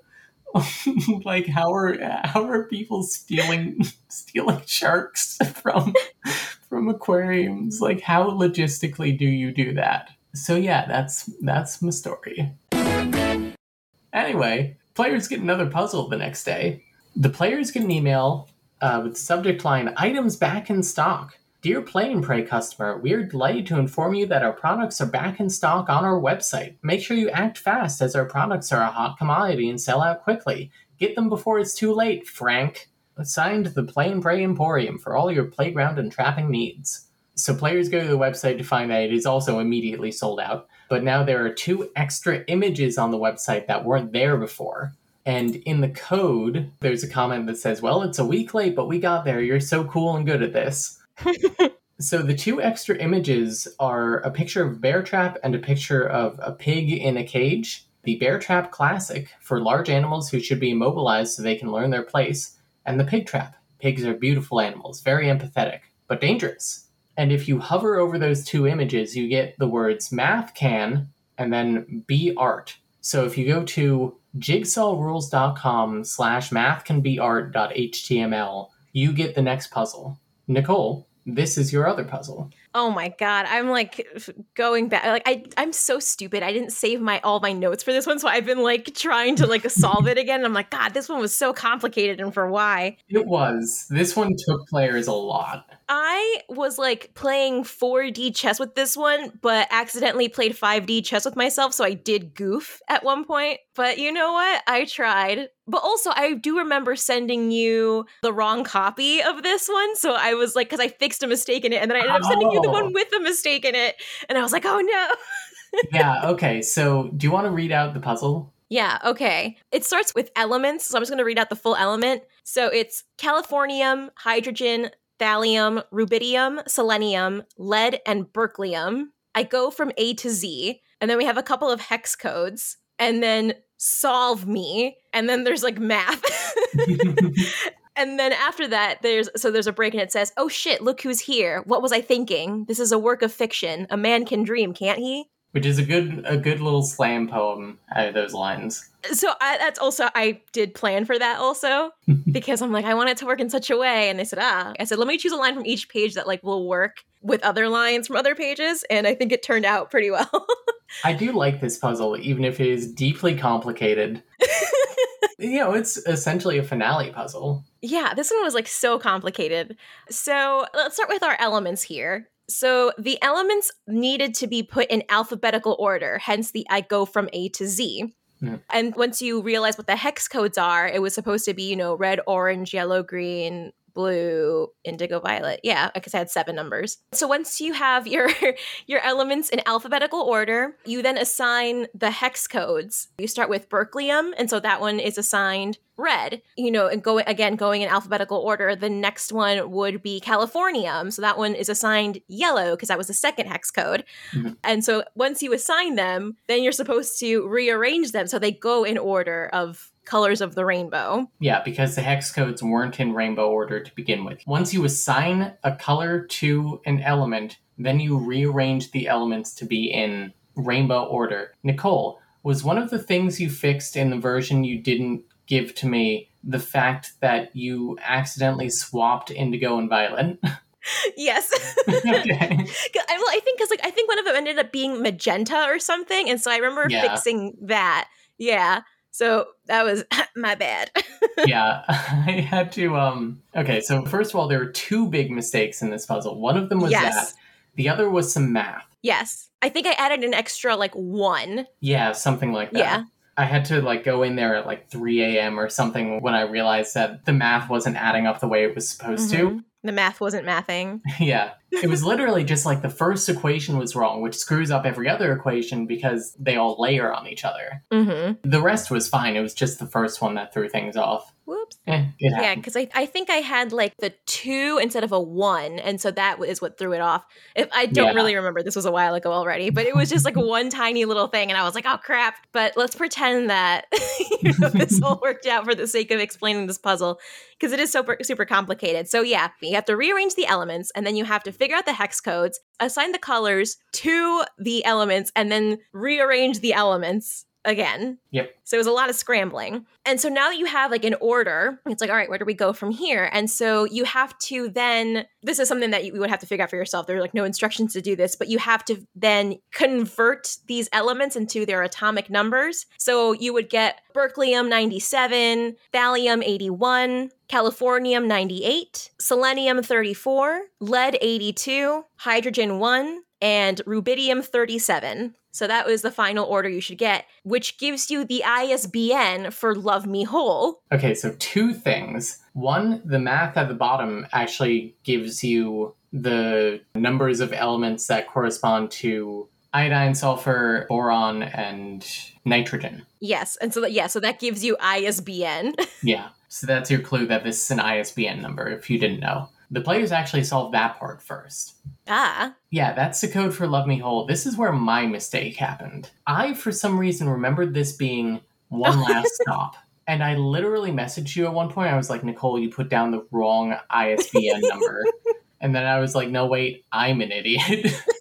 there, there, are, there were so many moving parts in this one that, yeah. like, you know, it was very easy to get confused. Yeah. So yeah, the quotes at the bottom are quotes from the first nine pages of Love Me Whole. Luckily, my spouse has access to a physical copy of Love Me Whole because I own it on my plural bookshelf. So when they came home from work, I was like, hey, sweetie, the people in the Discord are going to have a puzzle that you can solve in a minute. Only you can solve. And I had to ask them to like, hey, can you just do this? So they did. So thank you to Mads. I love you. So that little poem at the end, we have four lines. Oh shit, look who's here. And that line can be found on page seven of Love Me Whole. What was I thinking? Page four. This is a work of fiction. Page two, which is literally just like not even part of the book. It's yeah. like, um, you know, like all that disclaimers like, this is a work of fiction. And, you know, any similarities with like a real life person is not intentional, like all that stuff. So I was on page two. And then a man can dream, can't he? Six, giving you numbers seven, four, two, six. And that's the code. Yep, and that is the final code. When you get it right, it leads to jigsaw rules dot com slash one last step, which was a bitch to program for some reason. Nicole, would you like to read it? So it says, look carefully. You have learned the past. You have played the games. You have gotten the clues. Now to put it all together and give it to your friend Frank. And we have a couple pictures here. So we have a picture of Edward Cullen and a picture of Smith and Pyle plus E eleven. So on the second row, you have the plural symbol and then a picture of Minun looking a little sad, uh, plus E seven. So this is another place where I initially made a mistake because oh. I, again, thought it was one last stop when I initially programmed it. The plural symbol was a last minute switch out because the people who saw the image the first time, it was a picture of the Coney Island station, uh, you know, where Jane Sue McFreakin died. Rip in peace, Jane. And the, the page being called One Last Step was also a reference to One Last Stop. I thought I was being real fun and clever, but I was actually just wrong. So this one doesn't have a code to enter or anything. You just give this to Frank. Players took longer to solve this than I thought they would. Mm-hmm. They got pretty stuck on plus E eleven. Mm-hmm. What you had to do was take the numbers that you got from each of these puzzles. So Edward Cullen is baseball because of the Twilight baseball scene. Iconic. And then the others are pretty obvious. The plural symbol is Love Me Whole, Smith and Pyle, and then Minun. So you take the numbers that you got in each of those puzzles and you put them together, and then E eleven and E seven are references to episode eleven and episode seven of Three Little Words. So... Oh yeah, this one part was my idea. Yeah. Episode eleven is Nanny and the Beast, and episode seven is Wildfire Griffin. So N, Nanny and the Beast, North, and Wildfire Griffin, W, West. Players didn't get that. Even when I basically spelled it out for them, they didn't quite understand it. So I ended up sending them an email. This is what I did when, when I, I knew they weren't going to get something. The email said, so close, and it had two quotes. I hated this movie. Hated, hated, hated, hated, hated this movie. Hated it. And ellipses, a comedy dead zone. You stare in disbelief as scenes flop and die. So the first quote is Roger Ebert's review of a nineteen ninety-four film starring Elijah Wood, considered one of the worst films of all time, a huge box office bomb. And the second one was a review for Wild Wild West starring Will Smith, Jim West Desperado, Rough Rider, You Don't Want Nana, not Nada, nada whatever. I'm not going to wrap the whole thing. Why not? Well, you know, because you don't want to see my hand where my hip be at. So, yeah, that was their other clue to North and West. Even then, they had some difficulty figuring out how to put it together. And the fact mm-hmm. that it was coordinates, they had a really hard time figuring that out. I don't blame anyone for not being able to figure out our esoteric puzzles, for the record. Making puzzles is hard. Yes. At some point, you got to realize that the steps that you're making aren't, like, natural to everyone. It mm-hmm. makes sense because you made the puzzle. Yeah.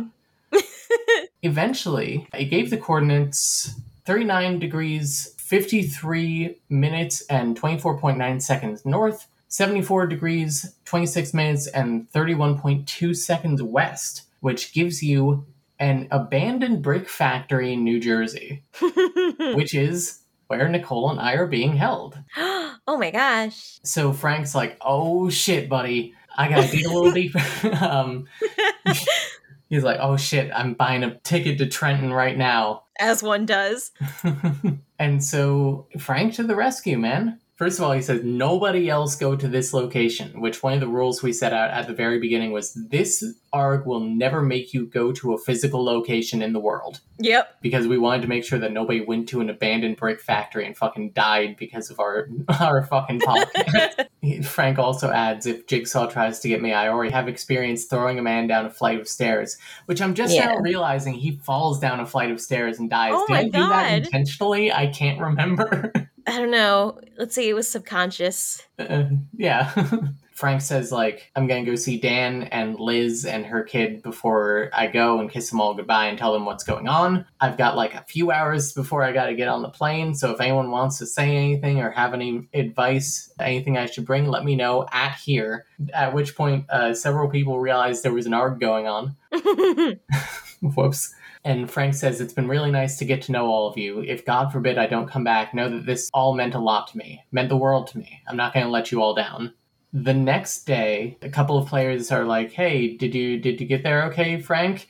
And Frank says, yeah, I'm at the place. Wish me luck. And then there is dead silence for like a day and a half, at which point a new person joins the Discord server called Jigsaw. um, to which in the welcome channel when it said Jigsaw has joined the Discord server, Marn was like, fear. Jigsaw posted a video. It's really audio, but in video form where like it's a wavelength kind of thing where Dan and Liz both call Frank's phone and are like, hey, we haven't heard from you. Please come home. And it is a lot sadder than I intended it to be. Yeah, um, it really was. Yeah. At the tone, please record your message. When you have finished recording, you may hang up or press one for more options. Frank, this is Liz. Frank, it's Dan. Where are you? I'm still really confused and worried about this whole situation. I wish you would have let me talk you out of it. No one has heard from you, and I've been worrying myself sick. It's been two days, Frank. It's okay if you can't find them. I know. I know we haven't been dating for that long, but I just, I care about you, Frank. You don't need to prove anything to me. You don't need to prove anything to Dan. You don't need to prove anything to yourself. Please just give up on this. It's not worth it. Everyone misses you so much. Come back. I can't lose you too. Just... Please let me know you're safe. Call me, okay? Please. Are you still there? Are you still there? Are you still there? Goodbye. Shout out to Audrey Lady Tabletop from Moonshot Alone at the Table, who voiced Liz, and shout out to my friend and Nicole's ex-boyfriend, uh, Rahi, who very nicely voiced Dan. Also shout out to Jeff Stormer, who initially voiced Dan. I didn't go with your voice. It ended up just being not the right tone. Sorry. Yeah, no, but they killed it, honestly. They fucking killed it. I was yeah. so happy with how it turned out. Oh, yeah. Like, not to toot my own horn here, but I'm just so pleased with this. I just am very proud of how it came out. You I'm should be tooting your own horn. Thank I'll you. Toot your horn also. That... Thank you. Yeah.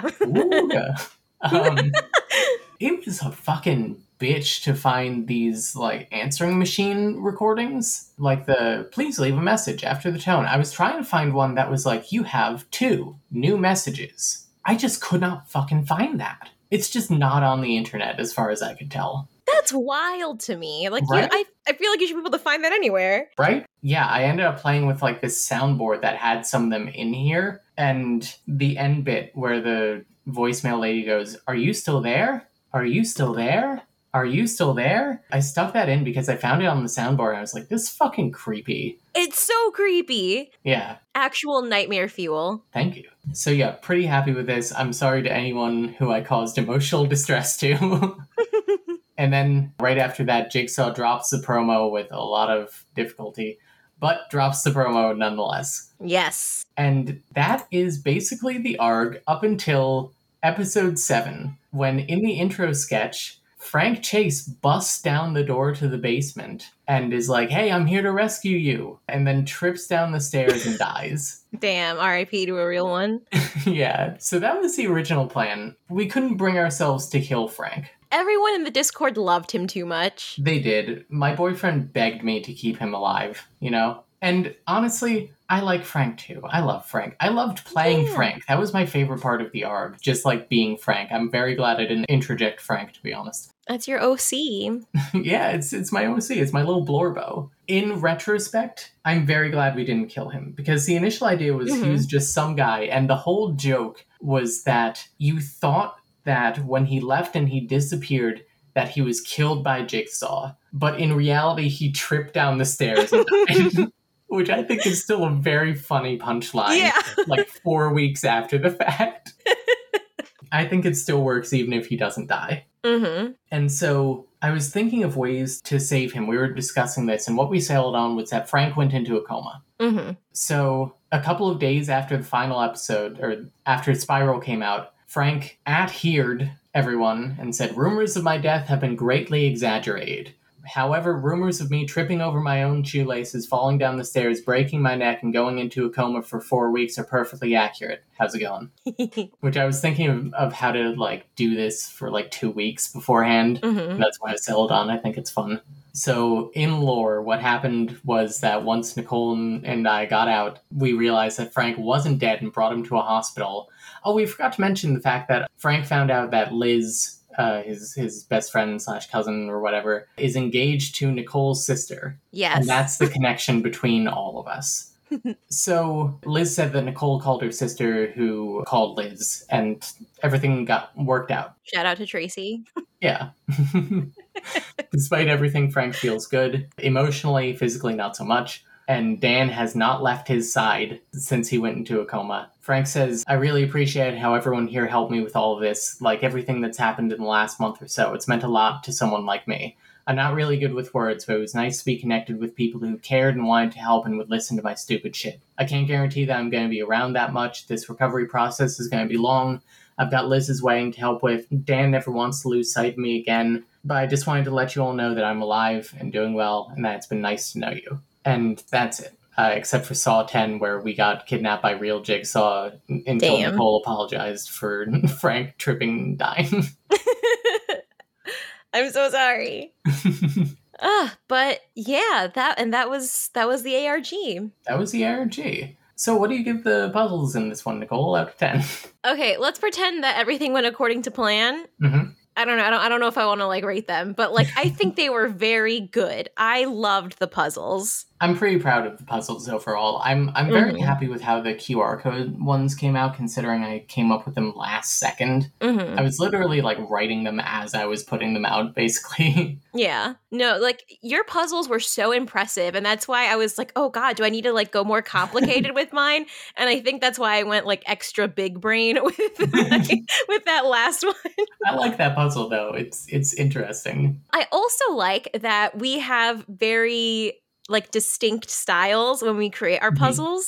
Mm-hmm. It's like like you said, like I'm more logic based and yours are more involved, I feel. Yeah. I don't know how to describe mine. I'm I'm throwing aside the the Smith and Pyle puzzle because I'm like that that puzzle sucks. Sorry. That was just to get it done. Exactly. Mine tend to have like a lot of layers. Mm-hmm. Where like you need to do like one puzzle to get to another puzzle, which is the real puzzle. Yeah. So yeah, I, I like the puzzles a lot. What do you think of the story, Nicole? Is kidnapping and selling sharks the perfect crime? Absolutely. uh, it was so fucking bonkers. I loved it. Thank you. And uh, replayability, it's not as well documented as, as I wanted. Somebody in the channel was documenting it, but then didn't really get the Q R code ones, so just kind of stopped. Mm-hmm. This is the replayability, essentially. You get to listen to this summary and hear us talk about it. Yeah, exactly. And then how fun do you think this was, Nicole? I thought it was fun. Very fun. I agree. It really seemed like people had fun playing the A R G and interacting with Frank and doing the puzzles and stuff. Like, even creating the puzzles was a lot of fun to me. Like, I remember, I think it was the Pokemon one. I was, oh, no, no, I don't know. Maybe both of them even. Who knows? I talk a lot with uh, my friends Lexi and Jazz, shout out. So I remember being on voice chat with them and being like, I need to work on this puzzle also. And then I would hand it off to them and be like, hey, like, can you solve this? And they're like, nope. And I'm like, good. Yeah, so um, one question that we got about the A R G was, how did you handle playtesting the A R G?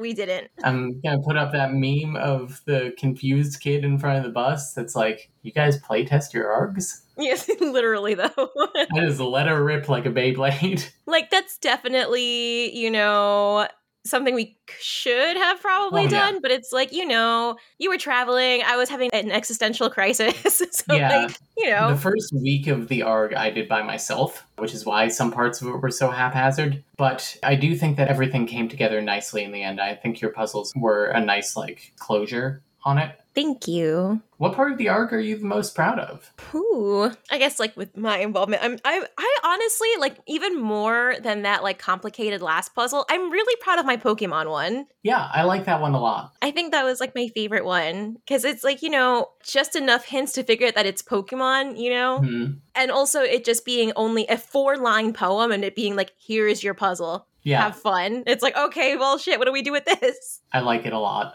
I am most proud of Frank, but also, if not Frank, my programming the uh, websites. Absolutely. Actually, yeah, I switched my answer. I'm proudest of I'm proud of I'm proudest of you for this Thank A R G. You. Like you absolutely killed it with all the work you put into it. Thank you. If we were to run it again, what would we do differently? And or are there any A R G puzzles you would have done differently in hindsight? For puzzles, I would have done something else for, for the Shawnee Smith one. I feel like I probably would have kept my puzzles. I would have uh, sent you the correct version. Mm, sure. Um, and, you know, something we could do, we would have done differently is play test it. Yeah, honestly. But also, like, you know, we originally had more time to do all this stuff, but then mm. Saw was like pushed to September or moved or pulled into September. Yeah. Let's talk about that. Yeah. Oh, my God. Uh, Saw was originally supposed to come out October twenty-seventh. So I'm literally in Vermont, like on a mini vacation, and I see this. I see something on Twitter, I think, about Saw Patrol because Paw Patrol and Saw came out on the same day. And I was like, wait a goddamn second. That's not October. That's September. And so I'm literally in the shower, like texting Claudia being like, um, Saw got moved. We both fucking panicked for like like two hours. Oh, yeah, it was rough because, I mean, we had planned on, you know, one episode a week and we were like, okay, we have a couple more weeks to figure out like A R G stuff and, you know, potentially make it longer just so we have, you know, more stuff to do in between then. But then, no, uh, we literally had to shave off like a month from our timeline. Yeah, I do think that two episodes a week ended up working a lot better. Oh, yeah, absolutely. But yeah, I feel like the arc ended up falling by the wayside a little bit, mm-hmm. which it still came out great for for all that. Yeah. I will say there is a secret puzzle that never got released. Uh, I made a whole little Billy the Puppet cassette that I'm it's showing so Nicole right now. If anyone wants to, like, I don't know, be in the Discord and solve a cassette puzzle that you have to actually physically put in a cassette and listen to music for, uh, including a fucking four minute and thirty second mashup that I made myself. Now I'm dead, now I'm dead, now I'm dead, now I'm dead. Now Paul is in heaven, and I'm in limbo now. Let me know. Message me and I'll send it to you.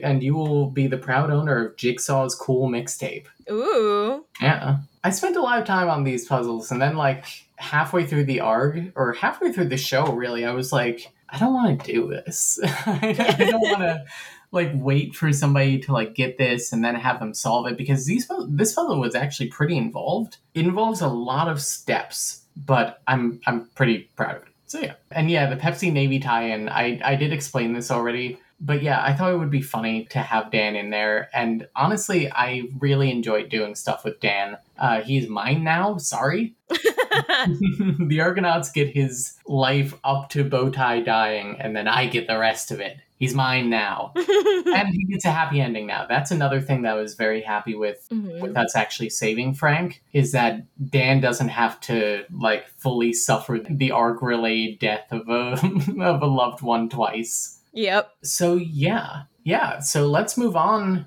to the last few bits here. But until next time, that's A R Gs, baby.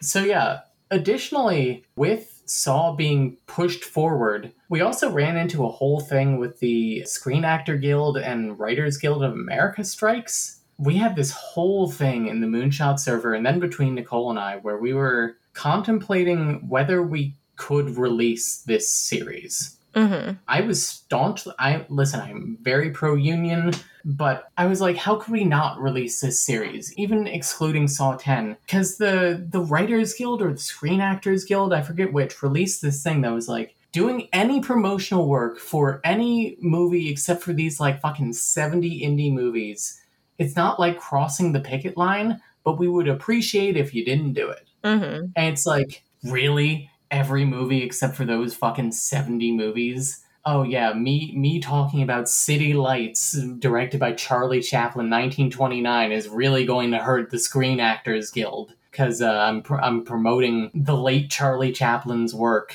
to really helping out the studio here. And it's like, Saw is a nineteen-year-old movie at this point. Most of these films are like over a decade old. I don't know. What were your thoughts on all this? Uh, well, you know, again, just like being pro-union and everything. So I want to stress that. But also it's like, we're just little guys. Yeah, exactly. I mean, if our show had any like real impact, like if we had, you know, thousands of followers, I'd be like, okay, maybe we should reconsider. But no, like we're just little guys appealing to like a small audience. Exactly. And it's not like we're promoting anything.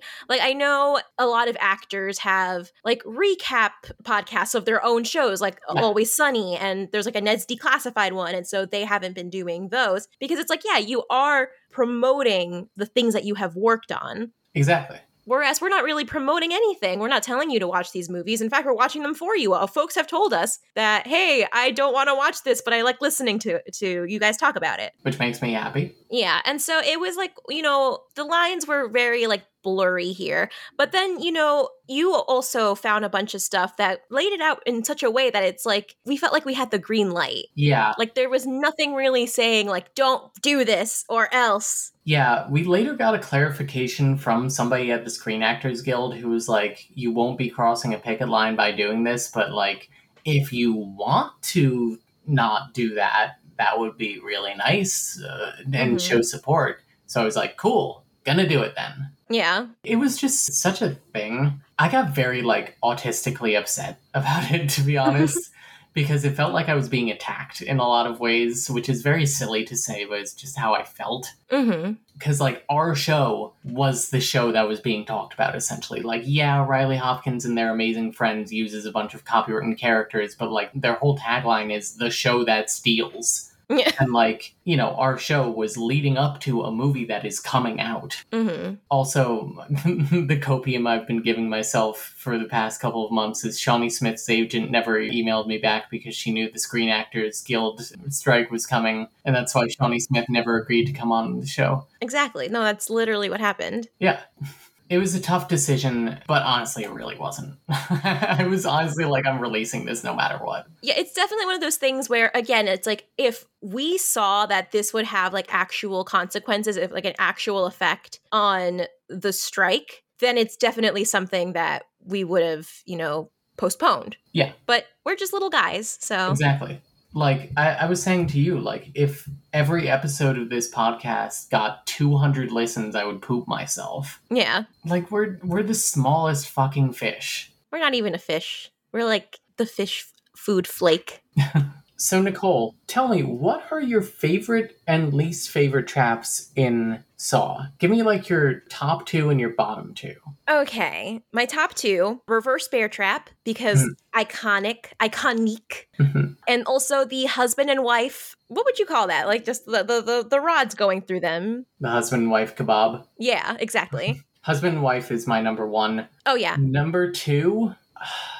I want to give it to Reverse Bear Trap, but I'm giving it to Shotgun Carousel. Ooh, Shotgun Carousel's very good. Reverse Bear Trap gets points off because it's less cool every time they show it. And they show it a lot. Fair enough. The fact that we eventually see it go off removes the mystique of it in a way. The fact that Amanda didn't get killed by that is, like, the coolest part of it, because we don't know what would have happened to her, in a sense. Like, we don't know mm-hmm. what that would have done to her face. Mm-hmm. But seeing Jill's face get fucking split apart and guts going everywhere or whatever, it just ends up being underwhelming. Yeah. The idea of it is scarier than it. Like, I'm just looking through my top rated traps for all the movies, and it's like, we have some really good ones. Yeah. Like, Reverse Bear Trap got my vote just because it is just so iconic. Yeah. But I'm talking about the first Reverse Bear Trap, you know, yeah. before it was overdone, overplayed. But, I mean, we had some really good ones. Grant, I'm going to eliminate Scuba Helmet because really that was just cool because Peter Strom fucking gave himself a tracheotomy. Yeah. Yeah, I was sick. But some really good ones. What do we have here? Oh, God. The Chum Bucket from Saw three. Where oh. the gut with a, and again, this isn't really, I wouldn't even really call this like a trap trap. Because mm-hmm. this wasn't made for the guy in it to escape. But him being like drowned in pig chum and like, oh, it's so gross. Yeah. But it's real good. But, you know, out of all of them, the husband and wife shish kebab, like that is the best Saw trap, in my opinion. Yep. Huge agree. I think my least favorites are the fucking engine block battle from the beginning of Saw four. Literally, I saw Tug of War in our notes here, and I was going to say, oh, that one. Yeah, that one's so bad. And then, like, I'm I'm sticking with my fucking guns. The fish hook one. Fuck that trap. I never want to, like, see that ever again. Oh, God, yeah, no, that one was so bad. That is, like, brutal beyond... Like, ugh. Anything that Saw has done before or since, really. Yeah. It's, it's just so fucked up in a way that I don't like. Mm-hmm. It's like you went too far, to be honest. Yeah, that one was gross. Like, oh, God, it's ripping you apart from the inside. Like, oh, no, no, no. Okay, yeah, no, I'm I'm going to have to agree on both of those. It's just gross. So, yeah, that's, that's our bottom two. So, Nicole, before we uh, came in here, I told you to come prepared with your Saw rankings. Would you like to go first, worst to best? Okay. The worst one is Saw seven, Saw three D, Saw the Final Chapter. But my note here is, but still a fucking banger because Because, like, while I feel like this is the worst Saw movie, I feel like it's a really fun action movie. Like, it just goes, like, Mark just goes full Rambo. And it's so fun to me. So while I don't think it's a good Saw movie, I think it's fun. Yeah. Number nine, I have Saw five. At number eight, I have Jigsaw. Seven, I have Saw two. Six, Saw three. Five, I have Saw six. Four, I have Spiral. Three is Saw four. Two is Saw. And my number one is Saw ten. Oh, okay. Yeah. Hell yeah. Saw ten fucking ruled. I agree with most of that. I have a Ooh. similar list with some notable differences. Okay. My number ten was Saw five. Okay. The more I thought about it, the more I was like, I fucking hate this movie. It's so boring. Like, most of the movie is just, like, backfill on the plot twist that made no sense in four, right? Yeah. The traps, like, don't have anything to do with the rest of the movie. I like the Fatal Five, mostly, but I think a lot of the traps are bad, too. So, like, the reason I didn't put this as last, because, yeah, this was my number nine, is because it, this is just the one that, like, stood out in my brain so hard with the five of them having to work together. Yeah. And then it being in the end that if they had worked together, they could have gotten through it. And I'm like, okay, that bumps it up over Saw seven, in my opinion, literally just because it just is so ingrained in my mind for some reason. Yeah. So my number nine is Saw seven, aka Saw three D, aka Saw the Final Chapter. Because of what you said of it being a banger, like, it's a fucking Mark banger. Going fucking nuts at the end. The the how fucking buck wild a lot of the traps are. The fucking monkey bars. And, like, the plot's so out there. It's like, at least I wasn't bored. There were so many traps, so many fatalities. Yeah, like, I think a third of our fatalities are from this movie. Literally. Yeah, there were twenty-two deaths in that, in that one. Jesus Christ. It's just such a wild movie. It's probably objectively the worst movie, but I don't hate it the most. Mm-hmm. My number eight is Jigsaw. I think that it's fine, but unimpressive. To be completely honest, I think the traps suck. I think the plot is, I don't know, kind of stupid, but it, yeah. it was a fine time. It was just a little boring, I guess. I just think about how, like, every time they enter that silo, it pisses me off. I'm like, why'd you both go in there? Yeah, that door opened real? by itself. You don't think it could have closed by itself? Morons. So seven, I have Saw two. It's a good movie, just, like, it gets outclassed immediately. Yep, agreed. Saw three is my number six. Mm-hmm. Great movie, gets outclassed. My number five is Spiral. Good movie, not really a Saw movie, but I, I still really enjoyed it. Mm-hmm. My number four is Saw six, a banger. My number three is Saw. My number two is Saw ten, and I'm sticking with my guns. Saw four is the best Saw. Okay. So we have we have the same top three. I mean, like... Basically, yeah. Yeah. Like, within our top three, we have differences, but uh, all the same movies are there. Saw ten was so fucking good. Saw ten was so good. I mean, like, you know, we rave about it in our Saw ten episode, but, like, I will never be over how, like, surprising it was, like, because of how good it was. Yeah. Surprising is a great way to put it. Pleasantly surprised. And also, like, so I made that my number one because I really loved seeing Tobin Bell act. Yeah. He killed it. It's a great performance. It's a great film. Even removed from every other Saw movie, I would like this movie. Yeah, that, actually, I was just about to say that. That I, like, you know, as a standalone film, I feel like it works. And I feel like, you know, if someone's just watching it and has no Saw knowledge, like, it's it works. But I feel like it's my number one just because, like, we have all this lore. Like, we know yeah. Saw. And it just makes that movie that much better because it's like, oh, we've seen, you know, John and Amanda's relationship. And now we see more of it. We, you know, it's it's it's fleshed out a bit more in this movie. You know, we get our fun little cameo with Mark, even though we fucking hate the guy, you know. So it was just Saw ten, you know, works fine as a standalone movie. But this this movie was for the Saw baddies. It was. So... Where do you want this to go in the future if there is a Saw eleven? Like, what are your wishes? What are your predictions? Okay, first of all, I desperately wish, I hope that there is a Saw eleven because, I mean, yeah. Saw ten is getting really good reviews right now, so... It's also made more than double its budget, which means it's broken even and then some. Nice. This is what I feel would work moving mm-hmm. forward. Because, I mean, let's think about where we've kind of left off. So at the end of Jigsaw, like, we have Logan Nelson, you know, doing his thing. Like, we know that he is a Jigsaw.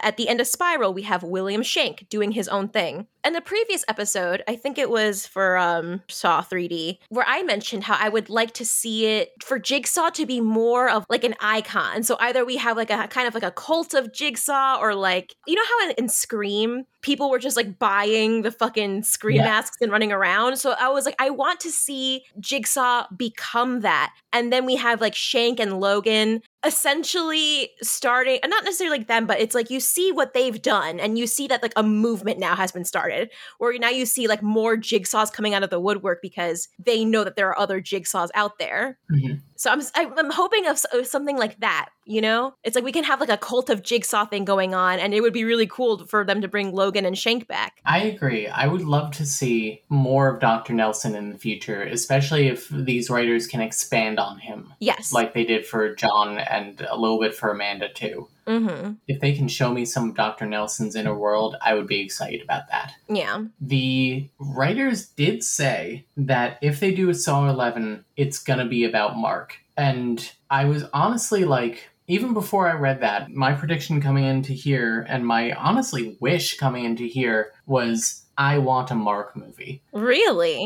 I know that we've had five Mark movies, but they haven't really been Mark movies. I want them to do to Mark what they did to John in Saw ten. Okay. Force Costas Mandalore to act. Yeah. I want to know if this man can carry a film in reality, you know? Mm-hmm. Like, there has to be something to Mark. There has to be. He's not just a meathead, surely. Like, there is something going on. Mm-hmm. I want to see his inner world, his struggle. I I don't know. Give me fucking something. Yeah. If you can do that, it would retroactively make me like Mark. Yeah. Maybe. Also, like, if you're going to make a Mark movie, I honestly don't think I would be opposed to another Saw seven, just because it was so funny to me. It was so wild, but interesting that they would go the Mark route. Yeah, I guess they figure they're not going to have Tobin Bell forever. The man is eighty. Looks good for eighty. Yeah, I'm honestly not sure that they can convince Shawnee Smith to do another one. Mm-hmm. At least not for more than like a cameo. Yeah. But I'm pretty sure if they gave Costas Mandalore some money and were like, hey, we're going to have you be Mark again, he would be like, he would, he would be like, epic win. Oh, God. I really want some more depth. I, I liked how deep that Saw ten was. I want the writers to keep it up. I don't want this to be a fluke. Yeah, agreed. I also want them to keep their teeth. I think that Saw six and Saw and Saw ten both show that when you get, like, political and you, you get into the healthcare stuff, you fucking thrive. Mm-hmm. I don't know, besides that, I want to see Adam again. I want to see them kill Adam for a fourth time. Yeah, literally. Show us his bones again. What's Lee Whannell doing? He, surely he's not looking too old. That was uh, my favorite cameo in Saw ten was his fucking corpse. Oh, maybe it wasn't his corpse, though, and Adam is oh, still alive. That's the reveal. Me. You know what I want to see out of a Mark movie? I want to see Logan and Mark together. What is their dynamic? Because Logan is theoretically the first apprentice. Yeah. And, like, Mark is the second. So I want to see, like, the... What is that movie? The Good Son? Hang on. Yeah, The Good Son, starring Macaulay Culkin and uh, Elijah Wood. Uh, oh, it, star- it, it follows the story of a lo- young boy named Mark, who, after the death of his mother, is sent to stay with his aunt and uncle while his father is away on business. There he meets his cousin Henry, who shows signs of violent and evil behavior. I want to know Logan's feelings on uh, John adopting Mark. I want to know Mark and Logan's feelings about each other. Yeah. And maybe their feelings for each other. Ooh. That's the one Mark ship I'll, I'll approve. That's kind of all my thoughts. Yeah. I mean, wherever the franchise decides to go, you can bet my ass will be in the theater. one hundred percent. And we'll do another episode of this, too. Like, don't think that this podcast is gone if Saw is not gone. Yeah. We will be here as long as they are. We'll be seeing Saw as long as there are Saws to see. one hundred percent.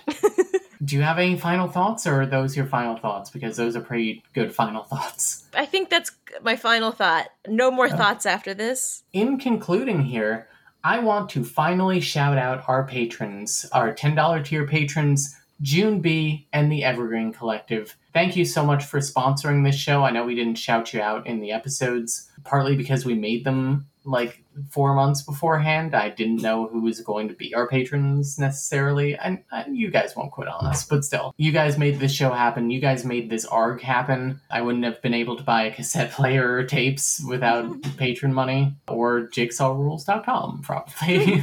You guys help keep the show going. You help keep us in books and things for Three Little Words. Check out Three Little Words if you like us summarizing shit. Yeah, we talk about romance books. Yeah, we talk about romance books. We have a good time. It's longer if you'd like to hear us talk for longer. I like to hear me talk for longer, but not edited. And thank you all so much for listening. This has been such a fun thing to do, and I want to do more in the future. Absolutely. So rate us on your podcaster of choice. We're happy to the few people who have left reviews. It's just made us happy to hear the positive feedback that we've gotten for this show. So thank you. Thank you. We love you. We love you. We're going to plug our socials. You're not on X anymore. Nope. You can find me in the Discord. You can find me on Twitter at punkdyke, P U N K D Y K E. Can't believe nobody had that at. Or you can find me on Tumblr at uh, punk protector Claudia. Somebody had that at. And we will be pressing charges. Yes. Reported. Blocked. Sorry we haven't been active on our We See Saw Twitter or Tumblr. Oop. Might be. I just kind of forgot. But you guys are here anyway, so I guess you don't care. Thank you to Moonshot for giving this a chance. Everyone was very enthusiastic when we pitched this. This was a fun thing to make, to prep all these episodes in advance and to just, like, to sit on this for, like, four months and be like... like, oh, they don't even know what's coming. Oh, it was so fun. It was good. Go listen to the Argonauts, too, uh, since we aped their whole thing. Yeah. Yeah, listen to Dead Teen House Party, because we got inspired to create the series because of our little takeover. Honestly, just huge shout out to Marn. Yeah, Marn, Marn. Yeah, actually, Marn is, is uh, on both of those shows. Yes. Yeah, thank you to Marn for the A R G advice and for, you know, being one of the people to take a chance on this show and being a huge, like, supporter of us in general. Marn's wife is a big Three Little Words fan. So, yeah, this was a great time. Thank you all so much. And until the next Saw movie, game over.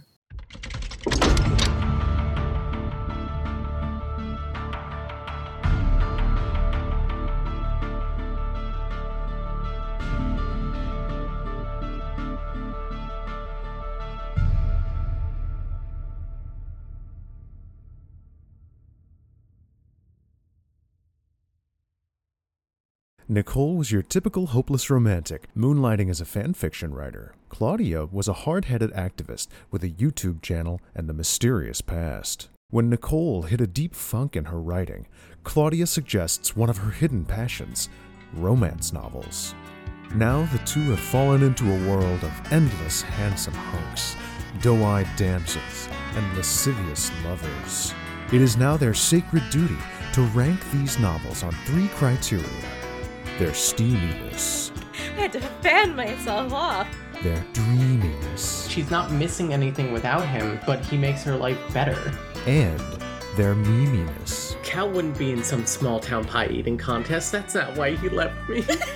Join our heroines every other week as they overcome unhealthy relationship archetypes, thesaurus-abusing authors, and anatomical inaccuracies to prove that love can conquer all. On the Three Little Words podcast, only on the Moonshot Network.